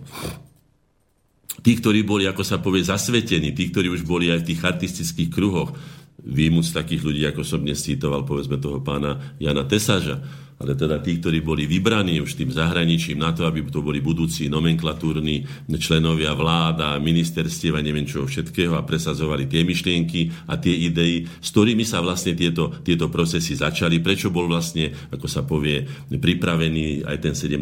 november a to všetko ostatné. E, menovite e, k tým, tým e, tzv. federálnym Slovákom, alebo ako sme my hovorili, Slováci na baterky. Je to pravda, dokonca sme aj identifikovali takú zvláštnu, takú zvláštnu, taký zvláštny jav, že z Prahy bolo, vlastne z Košic bolo bližšie do Prahy ako do Bratislavy. Oni si Češi tú československú politiku robili takým spôsobom, že na tej e, košicko-bohuminskej trati a tam vidíme jasne, akú, akú, akú úlohu zohráva aj komunikácia, teda ako teda aj tá infraštruktúra diálničná a, a železničná a tak ďalej. Vytvorili, povedzme, v Bytovskom Mikuláši, ktoré bolo slovenské mesto, tam boli aj žiadosti slovenského národa a neviem čo všetko, pôsobil tam Hoďa. Bolo to slovenské mesto pod Tatrami, hej?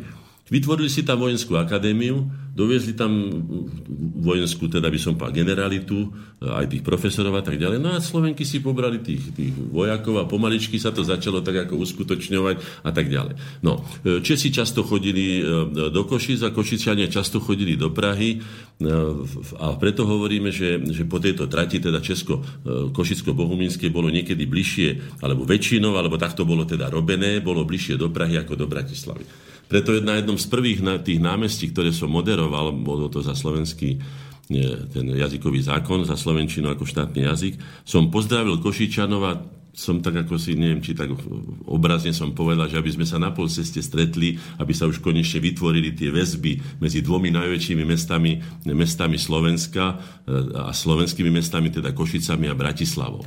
Vieme veľmi dobre, že o Košice, veď vieme e, viedenskú arbitráž a tak ďalej, mali záujem aj Maďari, že ho nakoniec aj okupovali aj s veľkou časťou východného Slovenska. Čiže ak by sme mali integrovať slovenské územie, aj dnes a mali by sme to robiť jednu z tých dokrín, ktoré sme navrhovali my ako slovenská inteligencia, bola aj vnútorná integrácia slovenskej spoločnosti a Slovenskej republiky.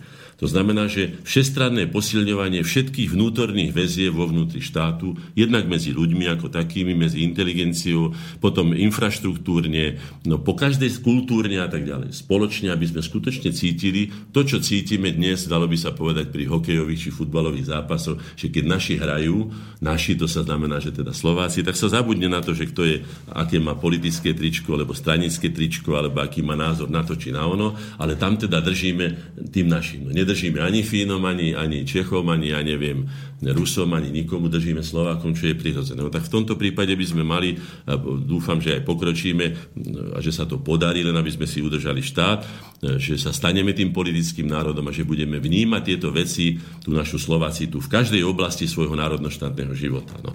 Takže k tej vláde národného porozumenia alebo k tomuto áno, vyšlo tam o dosadenie ľudí, ktorí boli viac menej buď vybraní, alebo tam boli aj ľudia, ktorí boli vydieraní svojim minulým pôsobením z, z štruktúrach povedzme eh, komunistického štátu alebo komunistického režimu, aby som bol presnejší, No a títo ľudia samozrejme boli vrátani, že budú poslúchať, tak budú poslúchať to, čo sa im nadiktuje. Jednak boli zastrašení, pretože nevedeli, čo sa bude diať, či sa bude zatvárať, alebo to prejde ešte aj do väčších excesov, ako som už povedal, že hlavnou zásluhou alebo jednou z hlavných zásluh nás ako slovenskej inteligencie bolo to, že sme prevzali štafetu od tých ako ich nazývali vtedy radikálov, ktorí žiadali, že áno, pozatvárať všetkých, povešať ich, hej, potrestať ich a tak ďalej, tých bývalých e, e, starých štruktúry a Komančov a neviem, všelijaké tieto lietali. Samozrejme, ľudia mali aj rôzne osobné skúsenosti, aj negatívne, aj, aj teda tragické mnohorazí vysťahovalectvo, kade čo tu bolo, zbavovanie občianstva, ako sme videli u toho pána Tesa, vyházať vyňanie za hranice, zbavovanie majetku,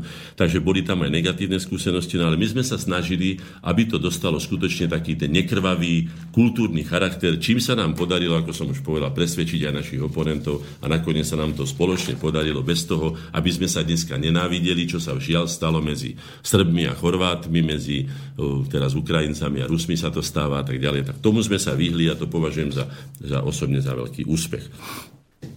No k tomu roku 1990. Hlavný zámer a cieľ týchto našich relácií dejiny súčasnosti je povedať na základe skutočných faktov, teda nielen vlastných osobných domnienok, ale skutočných faktov, teda to, čo preletelo vedomím vtedajších teda občanov a prečo sa teda takto odohrávali dejiny, je vlastne budovanie tých, toho národného sebavedomia. Kto nemá dostatočné vedomosti o sebe, o svojich dejinách a najmä o ich podstate, o zmysle, tak nevie si vlastne vysvetliť, prečo sa veci udiali, aký to má zmysel, v čom mali pokračovať a tak ďalej. No, takže my tu sme na to, aby sme povzbudili slovenské národné sebavedomie tými faktami, ktoré sú skutočne zretelahodné a pomáhajú nám budovať to, čo nám dlhé roky chýbalo, nielen národné, ale by som povedal, že aj osobné sebavedomie. Je to vidieť mnohorazí aj na tom, že keď niekto vystupuje, že dáte mu mikrofón pred ústa na ulici niekomu a ľudia sa boja vyjadriť, lebo sa nikdy nevyjadrovali. Keď dáte hociakému Rakúšanovi, lebo i z iných tých, tak oni sa vyjadria úplne spokojne a aj nekonformne, e, kriticky, povedzme, na predsedu vlády, lebo aj na prezidenta. Povedia svoj názor a neboja sa, že ho vyhodia z roboty, alebo že čo on bude mať. No, musíme si zvyknúť na tento spôsob komunikácie. Ja som presvedčení, že tak ako sme sa naučili iné veci, že sa naučíme nakoniec aj toto. Nemám s tým teda žiadne problémy. Čiže znovu zopakujem, cieľom nebolo rozbiť Československo, ale emancipovať slovenský národ a uzavrieť vlastne, alebo, alebo, alebo naplniť zmysel slovenských dejín a zopakujem to znovu, v čom je zmysel slovenských dejín? Ja si myslím, že zmysel všetkých dejín alebo všetkých národov je v tom, ale hovorím teraz za Slováko.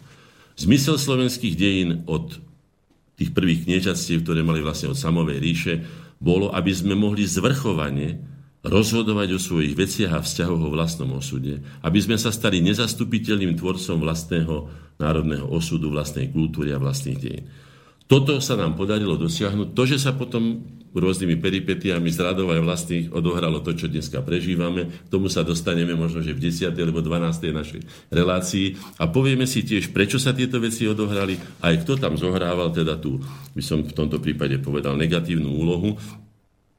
A k tomuto môžem povedať takú aktualitku, z dnešného pohrebu, keď som to už načal, keď som teda bol na pohrebe Romana Hobavera, tak som sa tam stretol okrem iných teda pána Bindera a rôznych osobností, jej pána Smolca a tak. Aj teda s e, predsedom, bývalým predsedom bývalej HZDS a trojnásobným predsedom vlády e, doktorom, doktorom Mečiarom.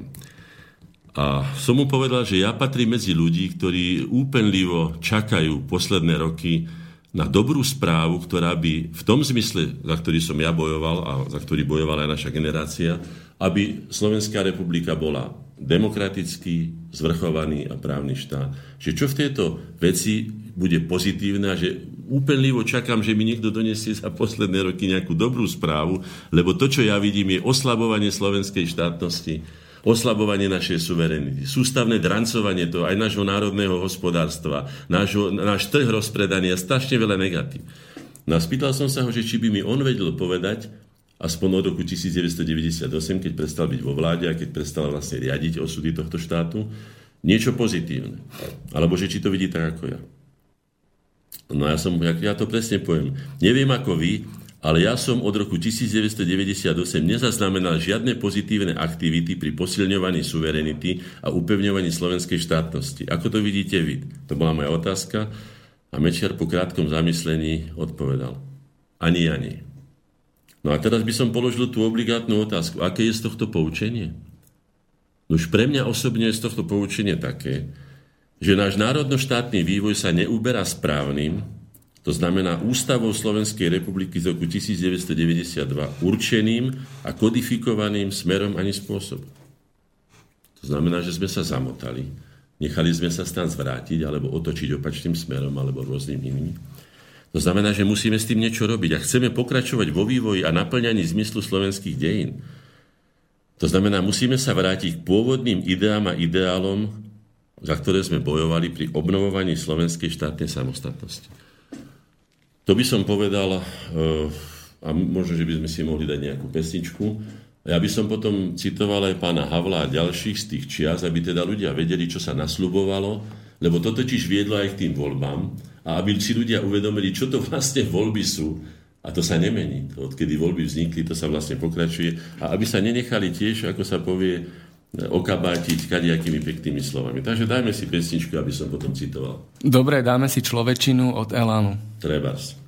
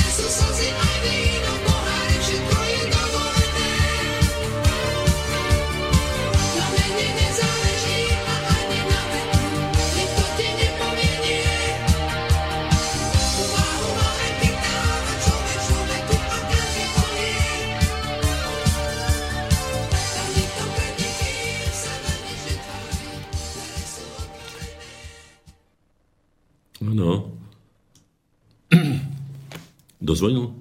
Nie, tak ideme ďalej. Hej? Dobre, tak telefónne. No, tak pokračoval by som tými citátmi, ako som slúbil. No, je to, sú to citáty Václava Havla. Vieme, že som hovoril o tej mitizácii osobnosti. Mám zobrať ten telefon? Áno, máme telefon do štúdia. Áno, nech sa páči. Dobrý večer, no, počujeme sa. No, pozdravím Martina, pána Hornáčka. Peter, to som zase ja na mesto. Ja, ja mám takú otázku ešte na vás. Vy ste spomínali toho pána Mečiara, že Áno. Viete, akože, no tá... No hovorte, tá, hovorte, hovorte otázku. No jasné, takto. Uh, nemyslíte si, že uh, teraz je to tak, že vlastne to bola chyba, chyba pána Mečiara, že toto sú vlastne tie finančné skupiny, ktoré nás riadia teraz na Slovensku, ako je Penta, GAT a teda, a teda. Že to sú jeho vlastne jeho deti, akože vytvorené jeho deti, no, pretože dobre. Vtedy, sa, vtedy sa to všetko sprivatizovalo za jednu korunu. No všetko nie, ale však dobre, môžeme si no, o tom povedať. Dobre, všetko. takže položili si otázku, či si nemyslím, že teda Penta a tak ďalej. Dobre, dobre. Á, áno, presne Môžem tak. Odpovedať, prečo, prečo sa to tak zrobilo? Že a, dobre, a hneď vám odpoviem, dobre? Hej, dobre, ďakujem. No, no. Budem počúvať. Dobre, áno, áno, do počtia. No. Položím, no. Predovšetkým, jedným z hlavných zámerov celého tohto prevratu, ktorý sa nazýva re, e, revolúciou, či už takou, či onakou, zamatovou, alebo akoukoľvek, bola hlavne úloha zmeniť vlastníkov majetku. Dovtedy štát vlastnil vlastne všetok, alebo väčšinu majetku toho národa, okrem tých súkromných záležitostí osôb. No a bolo treba sa nejako tohoto zmostiť, to znamená, že bolo treba zmeniť režim a tak ako som povedal, už mali pripravený aj ten, tú šokovú terapiu, aby sme sa ani nespamätali, aby nám povedali prvé bum, bum, bum, bum, bum, bum, bum a ideme na toto hentam, toto hentam a zamotali nás ako pri blafáku, keď sa ide na bránku brankára a ten nevie, alebo obranu a tak ďalej. No, samozrejme, že každý z tých, ktorí mali kompetenciu podpisovať predsedovia vlád, ministri a tak ďalej, že teda, keďže privatizácia si veľmi dobre pamätám, keď som oponoval niektoré veci, že mi sám Mečer povedal, že máme príkaz do dvoch rokov sprivatizovať väčšinu toho štátneho majetku, najmä teda štátne strategické podniky. No nepovedal mi síce od koho, no ale predpokladám teda, že v rámci prístupových rozhovorov to bolo z tých štruktúr Európskej únie a tak ďalej. No. Skrátka ten tzv. nadnárodný kapitál, vidíte, tu je tiež jedna zaujímavá vec, jedna kapitola, ktorú píšem aj v tej knihe, ktorú píšem, a to je plachá strnka zahraničného kapitálu. Raz sa Mečiar nahnevaný na nás na korene, že sme teda mu spôsobili mnohé problémy tými 10 tisícovými námestiami, ktoré sme spolu s Maticou Slovenskou zvolali a viedli a tak ďalej. A on bol iného názoru na jazykový zákon a tak ďalej. Tak nám povedal, že sme, že korene spôsobili mnohomiliardové škody tým, že teda rozbúrili situáciu na Slovensku a odplašili tým plachú strnku zahraničného kapitálu. No u nás to vzbudilo neuveriteľný smiech aj počudovanie. A ja keď som sa potom dostal s Mečiarom na nejaký e, rozhovor, možno, že aj za rok, za dva po tomto, tak som mu to pripomínal a som mu povedal, pán Mečiar, dúfam, že ste sa už poučili, že zahraničný kapitál nikdy nebola plachá strnka, ale že to bola jedna najnebezpečnejšia, najkrvilačnejšia hydra, aká vôbec rasuje celý svet a celé svetové bohatstvo vo svete. No, takže to k tomu. No a to, že teda sa tam, o tom by vedel rozprávať dnešný teda pochovaný, zomrelý Roman Hobaver, ktorý bol, e, ktorý bol predsedom výboru Národnej rady, myslím, pre privatizáciu a rozpočet a ktorý mi vo viacerých rozhovoroch, ale o tom nemám doklady, preto o tom hovoriť nebudem. Som povedal, že budem hovoriť len o tom, čo môžem dokázať, čom, o čom mám doklady, o čom som presvedčený, ale najmä o čom mám teda dokumenty. Takže ja to nemám, ale povedal mi, že sa diali skutočne podivuhodné veci a nie len za neho, ale aj predtým, aj potom, aj, a, a dejú sa aj dnes že tie veľmi silné kapitálové skupiny skrátka korumpujú štátnych úradníkov rôznych stupňov a dostávajú sa k obrovským častiam nášho národného a štátneho majetku za, dalo by sa povedať, za zbytkovú, za zbytkovú až ponižujúcu cenu. Lebo logicky povedané, po toľkej privatizácii našich štátnych strategických podnikov, prirozených monopolov, ktoré sme mali, my by sme mali mať nabúchanú našu, našu štátnu kasu toľkými peniazmi, že by sme dneska nemuseli sa baviť o tom, že či dáme sestričkám, či dáme, či dáme učiteľom. Čo samozrejme, že by sme dať mali, pretože tam je základ zdravia, tam je základ aj psychického a, a intelektuálneho rastu, zdravia celej spoločnosti, psychického aj, aj fyzického. To znamená, že udiali sa tu veci, ktoré nieže hraničia, ale sú evidentne krádežou alebo okrádaním slovenského národa a vykrádaním jeho štátu.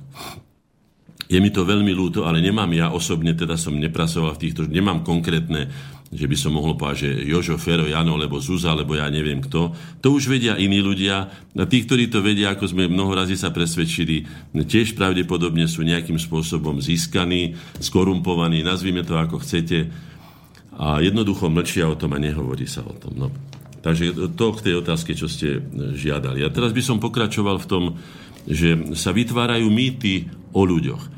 Minule bola prezentácia kniha o Svetoplukovi a ja som sa vyjadril v tej, v tej e, diskusii v univerzitnej knižnici e, pánovi profesorovi Homzovi. Nie v zlom, pretože si ho nesmierne vážim, aj tá kniha je kvalitná a tak ďalej. Len som povedal asi toľko, že buďme veľmi opatrní v príjmaní mýtov, pretože sami sme svedkami, aký je rozdiel medzi mýtom a skutočnosťou v prípade Gorbačova, v prípade Jána Pavla II., v prípade, v prípade Václava Havla a v prípade ďalších tých, o ktorých sa snažia oni vytvoriť, ako sa povie, samozrejme aj TG Masaryka, e, tento jeho tati, teda to, to české tatíčkování, ako som už povedal, e, Tek Masaryk pre slovenský národ nikdy tatičkom nebol. Vždy sa na ňo díval z vysokého konia, či to bolo na svojich prechádzkach v Topolčiankách alebo v Gemeri, tam niekde chodieval a tak ďalej. Vždy sa tak ako blahosklonne díval na, taký, na, na tú slovač. To je taková slovač. No. E, ďalej to nebudem rozoberať, ale budem teda citovať. Tak Václav Havel povedal a budem teraz citovať. Možná se ptáte, o jaké republice s ním. Odpovím vám o republice lidské, ktorá slouží človeku a proto má nadeji, že i človek slouží jí. Za svůj třetí úkol považují podporu všeho, co vede k lepšímu postavení detí, starých lidí, žen, nemocných, těžce pracujících, příslušníků národnostních menšin a vůbec všech občanů, kteří jsou na to z jakýchkoliv důvodů hůře než ostatní. E, žiadne lepší potraviny či nemocnice nesmí byť výsadou mocných, ale musí byť nabídnutý těm, kteří je nejvíce potřebují.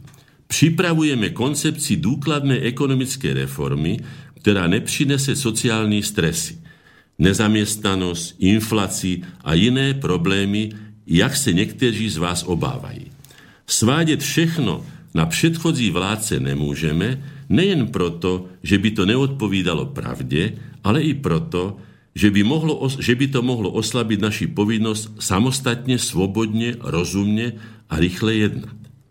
No, zvážte si to, čo čítal som to zámerne pomaly, určite ste tomu rozumeli, aj keď to bolo v češtine. A teraz mi povedzte, čo z toho je pravda, čo z toho sa stalo skutočnosťou. Budem citovať ďalej. Citujem. Všichni chceme republiku sociálne spravedlivou Niž nikto nebude trpieť existenční neistotou. Niž nebudou strádať lidé ponížení, staží detí, e, či lidé jakokoliv handicapovaní. Chceme republiku, ktorá bude starostlivie pečovať o to, aby zmizeli všechny tí ponižujúci přehrady medzi rôznymi spoločenskými vrstvami republiku, v nich sa nebudeme deliť na otroky a pány. Toužím po takové republice víc, víc než kdo iný. 20 let tvrdila oficiální propaganda, že som nepřítelem socializmu. Že chci v naší zemi obnoviť kapitalizmus. Že som ve službách imperializmu od nehož přijímám tučné výslužky, že chci být majitelem různých podniků. Byli to všechno lži, jak se záhy přesvědčíte, protože tu brzy začnou vycházet knihy, z nich bude zřejmě, kdo sem a co si myslí.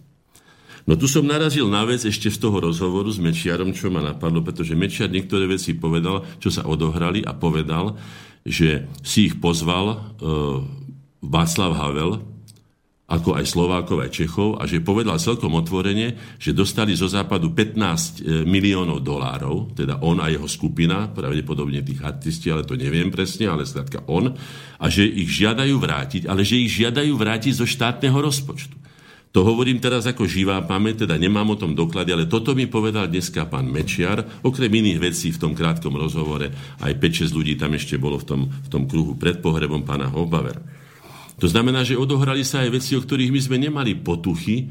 A teraz nebudem hovoriť, či je to pravda, alebo nie je to pravda. Toto mi pán Mečer povedal, ale nehovorím.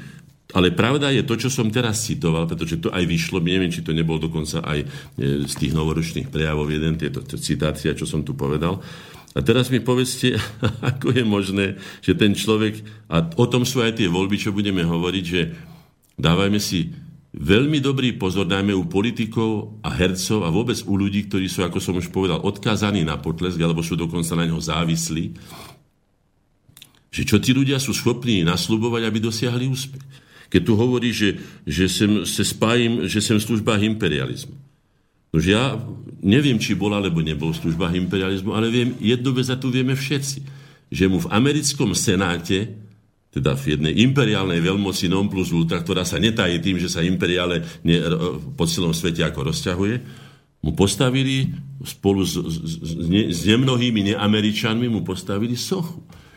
Ja sa pýtam, len logicky sa pýtam, ale teraz nemám žiaden dôkaz o tom, že by slúžil imperializmu, ale či mu neslúžil teda tomu americkému a tým Američanom, keď mu tam postavili sochu a či mu tam postavili z lásky k bližnému, alebo čo, lebo toto z amerického pragmatizmu príliš nevyplýva.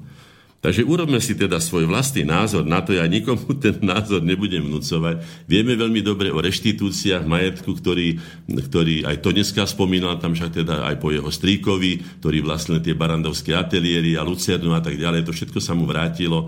Teraz tí jeho kamaráti, ako pán Schwarzenberg a ďalší, teda e, k tomu som zvlášť mal a mám na to svoj osobný názor, toto je môj osobný názor, teda čo teraz poviem, to nie je citát, že Prečo vracať hrady, zámky a majetky bývalej šlachte, ktorá ho nadobudla v neprávnych režimoch. To znamená v režimoch, keď tieto hrady, zámky stavali e, poddaní a nevoľníci zdonútení otrockou prácou a násilím teda týchto pánov, brachiálno mocovým ich postaviť to je potom majetkom toho, ktorého národa, na ktorého území to je postavené, ale rozhodne by som teda nesúhlasil s tým, aby sa to dostávalo do súkromných rúk tých ľudí, ktorí sa za týchto podivných a, a viac menej teda tých nezákonných e, teda okolností dostali k tomuto majetku. No.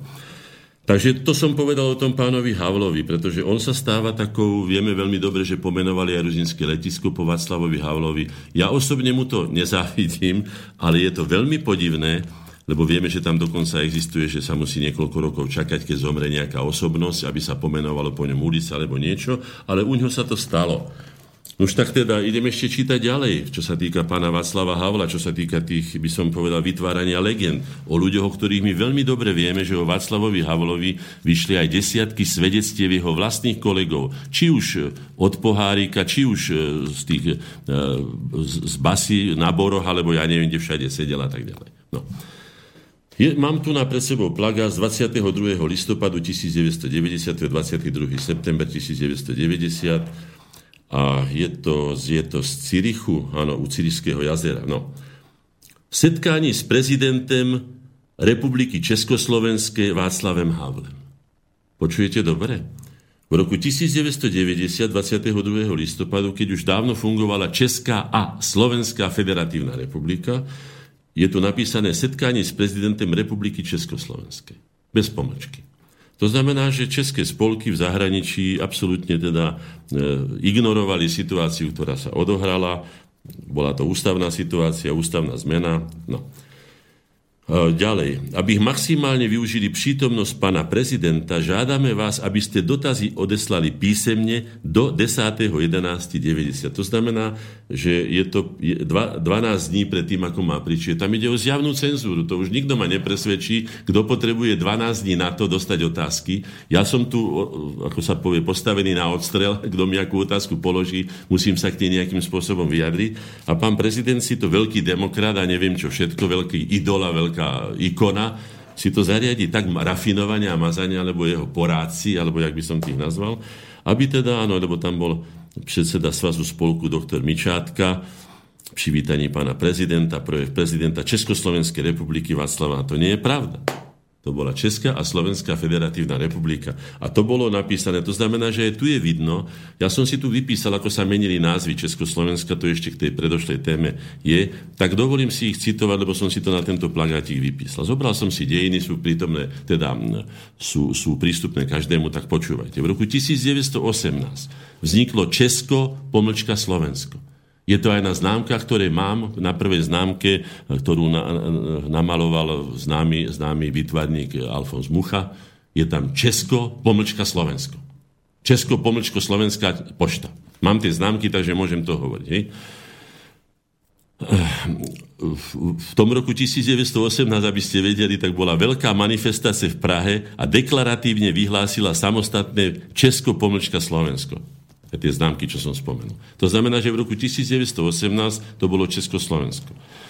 Po tej ústave z roku 1920 sa z toho stal razom unitárny, lebo som povedal, Štefánik už neexistoval, nemal kto brániť, Vavro Šrobar, ten bol Čechoslovakista a ďalší DRR a tak ďalej. Tí tam fúkali do mecha spoločného Prahe. Takže sa to volalo jednoducho Československo. Potom opäť 22.11.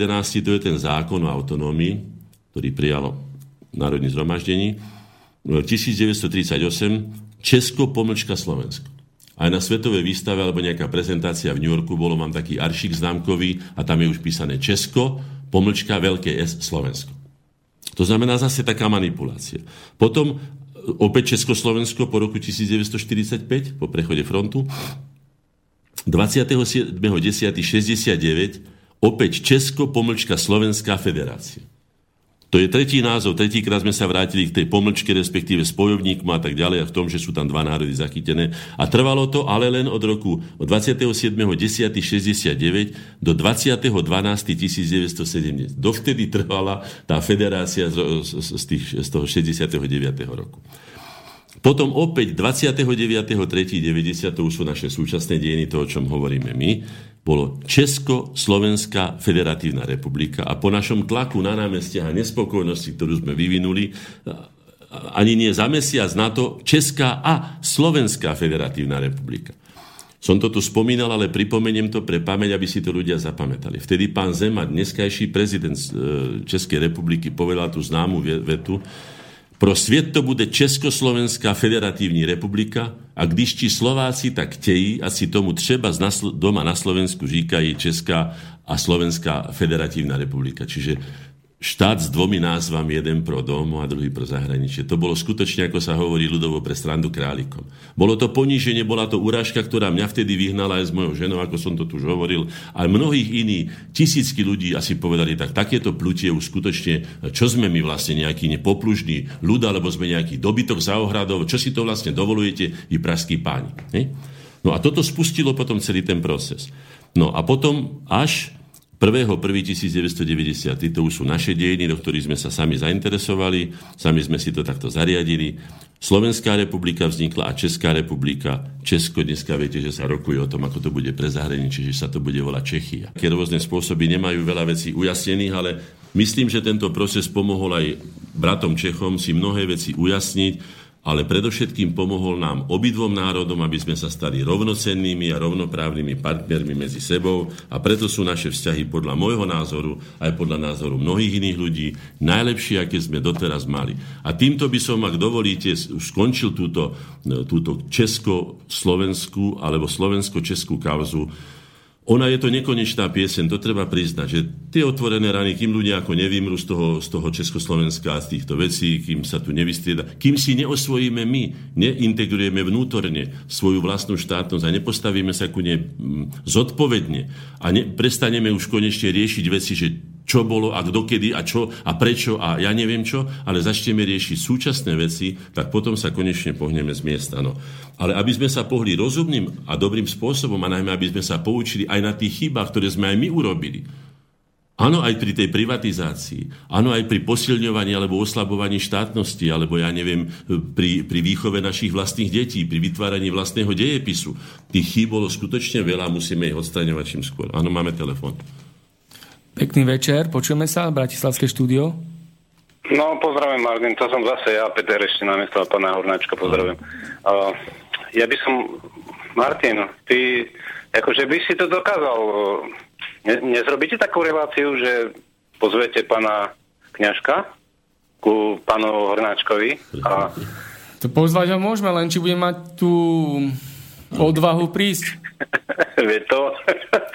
ale ty to dokážeš, akože, že ja ti verím. To.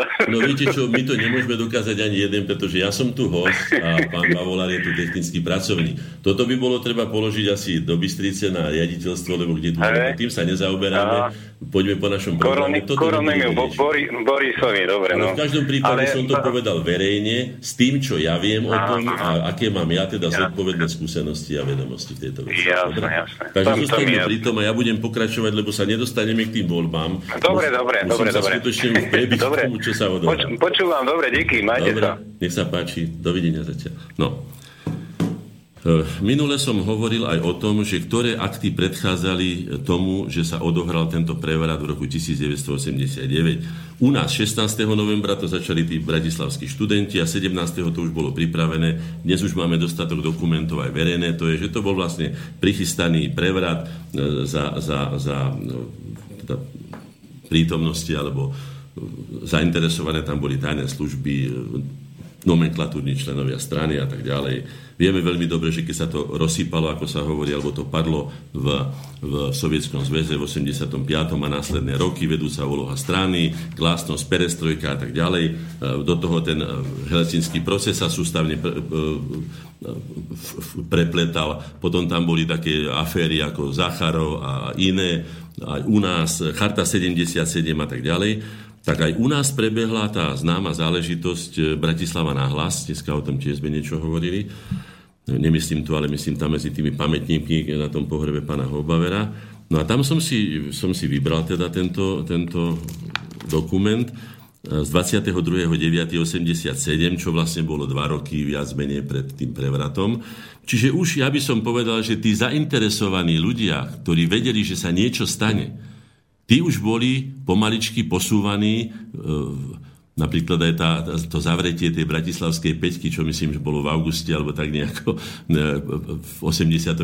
roku, čo už bolo ako na spadnutie, len aby urobili popularitu týmto ľuďom. To sú všetko také, také oblúbené triky tajných služieb, alebo vôbec týchto subkultúr, alebo subštruktúr, ktoré riadia, tak by som povedal, spod pod stola, alebo už, ja neviem, z pozadia, tie, tie politické figurky a to všetko dianie cez média a neviem čo všetko. Veď jedným z dôkazov je napríklad aj to, že Sereš povedal teraz nedávno sa vyjadril, že oni už mali tretí sektor pripravovaný, ja neviem, už, už niekedy v 90. alebo neviem, či nie v 80. rokoch minulého storočia na Ukrajinu, lebo si uvedomovali, že tú Ukrajinu potrebujú nejakým spôsobom otrhnúť od toho Ruska, tým pádom oslabiť a tak ďalej. Máme otázku?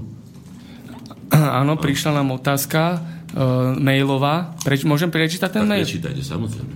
No, prišla nám otázka, pán Hornáček, Komenský bol učiteľ národov. Vadí vám, že bol Čech? Komenského univerzita má toto meno práve preto, že Komenský bol medzinárodnou autoritou v pedagogike. Môžeme byť na toto pomenovanie univerzity hrdí a bolo by veľkou chybou univerzitu premenovať. Toto je môj názor, pán Horňáček. Dobre. Že nie je tento názov univerzity v Brne či inde v Českej republiky, republike, to je ich záležitosť. Laco.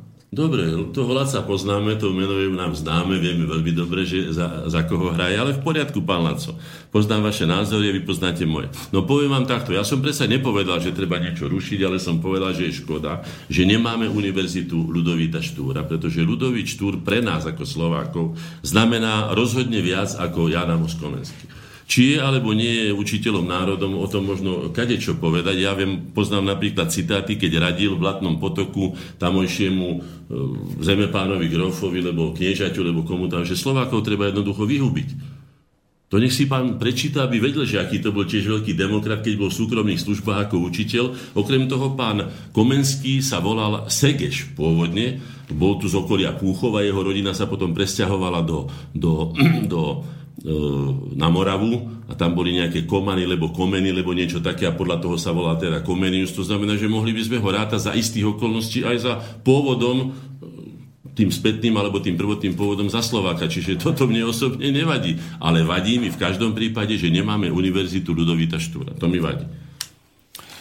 Pekný večer z Bratislavského štúdia. Koho máme na telefone? Ne, nemáme tam nikoho. Už, už nie, už medzi tým skončil telefonát. Dobre, no tak budem pokračovať v tom, že vlastne oni si tú svoju nomenklatúru už pripravovali vtedy a je veľmi zaujímavé, že v Bratislave náhlas na prvom mieste čítam Jan Budaj. Na druhom mieste inžinier Juraj Flamik, na treťom mieste Fedor Gál, na štvrtom Evgen Gindl, na piatom Mikuláš Huba, známy to Maňo Huba, o ktorom som hovoril teraz, ktorý neuznal slovenský národ, a na šiestom mieste Peter Tatar. To je fakticky celá nomenklatúra vpn To znamená, že keď si dáme dohromady 22.9.87 a následné udalosti, ktoré sa odohrali, aj s tým, čo som povedal na pána Kňažka, čo si môžeme nájsť v archíve, že povedal, že vytvorte koridor, aby mohli vyniesť tú handru, čo bola slovenská zastava, hej, ktorú považoval. Takže aj on samozrejme prežil určitý vývoj, ale od chlapca alebo od muža z Plachtiniec, teda zo stredného Slovenska, odkiaľ pochádzali, neviem, tuším aj Filčík a aj Kvietik a ďalší, teda by dalo by sa povedať, že Rizeo Slováka, sa takto vyjadriť o slovenskej zastave, už a čokoľvek by si mohol byť, ale ako o Handre, viete, my sme zažili úrážky na túto tému. Napríklad Feldek, Lubomír Feldek, porovnal, porovnal e, trojvršie s, s dvojkrížom k, k by som pak súloži teda dvoch, dvoch ženského a mužského teda pohlavného orgánu. Hej. E, pán Šebej, terajší predseda ústavnoprávneho či ktorého výboru, alebo zahraničného výboru, hej, povedal, že mu je navracanie, keď vidí slovenský znak. To znamená, že zažili sme skutočne kadečo a bolo to na pováženie a bolo to, aj by som povedal, mimo akejkoľvek kultúrnej úrovne výmeny názorov, lebo ja môžem niečo nemať rád, ale až takýmto spôsobom sa vyjadrovať dehonestujúco a urážlivo a zámerne, provokatívne, to samozrejme bolo, bolo, bolo, bola to pravdepodobne zámerná provokácia, aby vyvolala podobnú reakciu. S tým, že tento pôvodný impuls sa zatají a potom naša reakcia sa zvýrazní a ukáže nás ako hlupákov, ako súrovcov. Ako... Čiže viete, keď niekto chce... To máte ako na tom príklade, že dvaja muži sa handrkujú povedzme na ulici a vy neviete, čo sa stalo. A teraz chcete zasiahnuť, ale neviete, čo sa stalo. A teraz naraz zistíte, že ten, prečo ho bijete? Čo mu robíte? A on však mi ukradol peňaženku. To znamená, že ten jeden muž sa bije oprávnene za svoju peňaženku a ten druhý muž je vlastne vinníkom. No to znamená, že treba, to čo som už aj povedal, že nakoniec je to aj v starom zákone napísané, tá známa taká veta, že beda tomu, od ktorého pohoršenia alebo pokušenie prichádza, teda od toho vynika. Lebo niekto vás vyprovokuje, da čo vám povedzme, na vás napluje, vás to urazí, skočíte a v tom okamihu je pri vás fotoaparát, odfotia vás a vy ste agresor, ale nikto nevie e, tú podstatu toho sporu, čo sa stalo. To sme zažili, to budem hovoriť ešte pri Václavovi Havlovi a môžem to povedať nakoniec aj teraz, že Václav Havel, keď bola e, oslava 14. marca, si to tam oslavovalo, neviem, či tam bolo, ale tisíc ľudí, možno, že ani nie viacej, roku 1991, ak sa nemýlim, to bolo. A on prišiel od toho leva s tými zástavami a vklínil sa do toho davu tých ľudí. A to bolo pre slovenskou televíziou, terajším ministerstvom kultúry a vyvolal provokáciu, ktorá ale neskončila v podstate tým, že sa tam len kopalo, búchalo a niečo také sa tam robilo, ale okamžite tí muži, čo stáli nenápadne opretí o e, tú televíziu, s čapicami obrátenými opačne, si obrátili čapice na, na tú správnu stranu, mali tam napísané CNN a začali filmovať. To znamená, že som svetkom e, chystanej provokácie, budem tu uvádzať ďalšie dôkazy o tom, ako Václav Havel manipuloval, ako sa alebo nechal zmanipulovať do veci ovplyvňovania volieb, o ktorých budem teraz hovoriť. To znamená, že sa že, že, že robil v podstate, ako on ako prezident mal zjednocovať obidva národy, mal by vyvažovať tie rôzne e, záujmy na, na, na, na obidvo stranách. Naopak on prilieval ten oheň zámerne, navonok sa tváril ako taký andílek, vždy bol taký akože kvázi nemotorní, takový, jo, on neví, ale nevím, zdali vím a to všetko, hej, robil takého naivku, hej, ale bol to parádne mazaný chlapák, e, v službách už neviem koho, ale rozhodne v našich službách nie, hej, ktorý tu prišiel na to, aby tu provokoval. Tu mám aj jeho kresbu, vidíte, ako takého chlapečka, ho, tak ako, hej, tu mám tú fotografiu. No, Takže to len toľko som chcel teda povedať, že tí ľudia už vedeli o tom, že niektorí vedeli, nakoniec potom vysvetli aj mnohé iné aféry v priebehu toho predvolebného, by som povedal, boja, pretože tie voľby sa vlastne chystali celý ten polorok do toho júna, keď sa uskutočnili alebo vôbec od toho prevratu. Čiže tam už sa chystali tie politické garnitúry a osobnosti, ktoré mali prevziať budúcu moc a potom mali samozrejme aj slúžiť tomu, kto ich na tej šachovnici posúva. To bolo mimo našich vedomostí, lebo my sme v žiadnych štruktúrach nefungovali, aj keď práve ten Mečiar, ktorého som tu už dneska spomínal, vtedy ešte ako minister vnútra za vpn to bolo v tom období medzi januárom a júnom, označil korene za temné síly a urobil tlačovú konferenciu na Leškovej ulici, na ktorej som sa zúčastnil aj ja, vtedy ešte nepoznaný podľa tváre, kto som ja, nebol som teda známy ako vizuálne. A sadol som si do prvej rady naproti pána Mečiara a keď on tam rozprával, on ináč veľmi rád fabuluje pán Mečiar, akože si aj vymýšľa alebo domýšľa si a povedal, že máme, máme, máme čísla účtov, koreňov, zo západu berú peniaze, e, sú to temné síly, idú rozvracať a neviem čo všetko a tak ďalej. A ja som si to vypočúval, samozrejme vedel som svoje a potom som si hneď ako prvý som sa prihlásil, bol som v prvej rade, sme sa dívali sebe do očí, on nevedel, o koho ide. A som pán Mečiar, že ja som ten e, predseda Koreňov, William Hornaček, o ktorom ste hovorili a chcel by som vás poprosiť, aby ste nám tu verejne povedali tie čísla tých účtov, z ktorých čerpáme, pretože my nemáme ani halier, akože bola pravda. A tie účty tiež nevieme. No samozrejme vznikol veľký smiech tam aj medzi novinármi a bolo jasne vidieť, že Mečiar skutočne takýmto spôsobom, ako sa povie, blafuje. No, to sa stávalo často. A nie jemu. Poďme teda k tým voľbám, sa pomališky k ním... Hovoril som, že teda išlo tam jednak o zmenu vlastníkov majetku v tomto prevrate a jednak o to, kto to teda bude politicky, ako sa povie, garantovať, kto bude príjmať tie zákony a kto bude vlastne vládnuť. No a na to sa pripravovali tí ľudia a mne je skutočne podozrivé, že to hlavné vedenie, e, je to tu aj tak napísané, hej, 1, 2, 3, 4, 5, 6, tri otázky? Nerozumiem.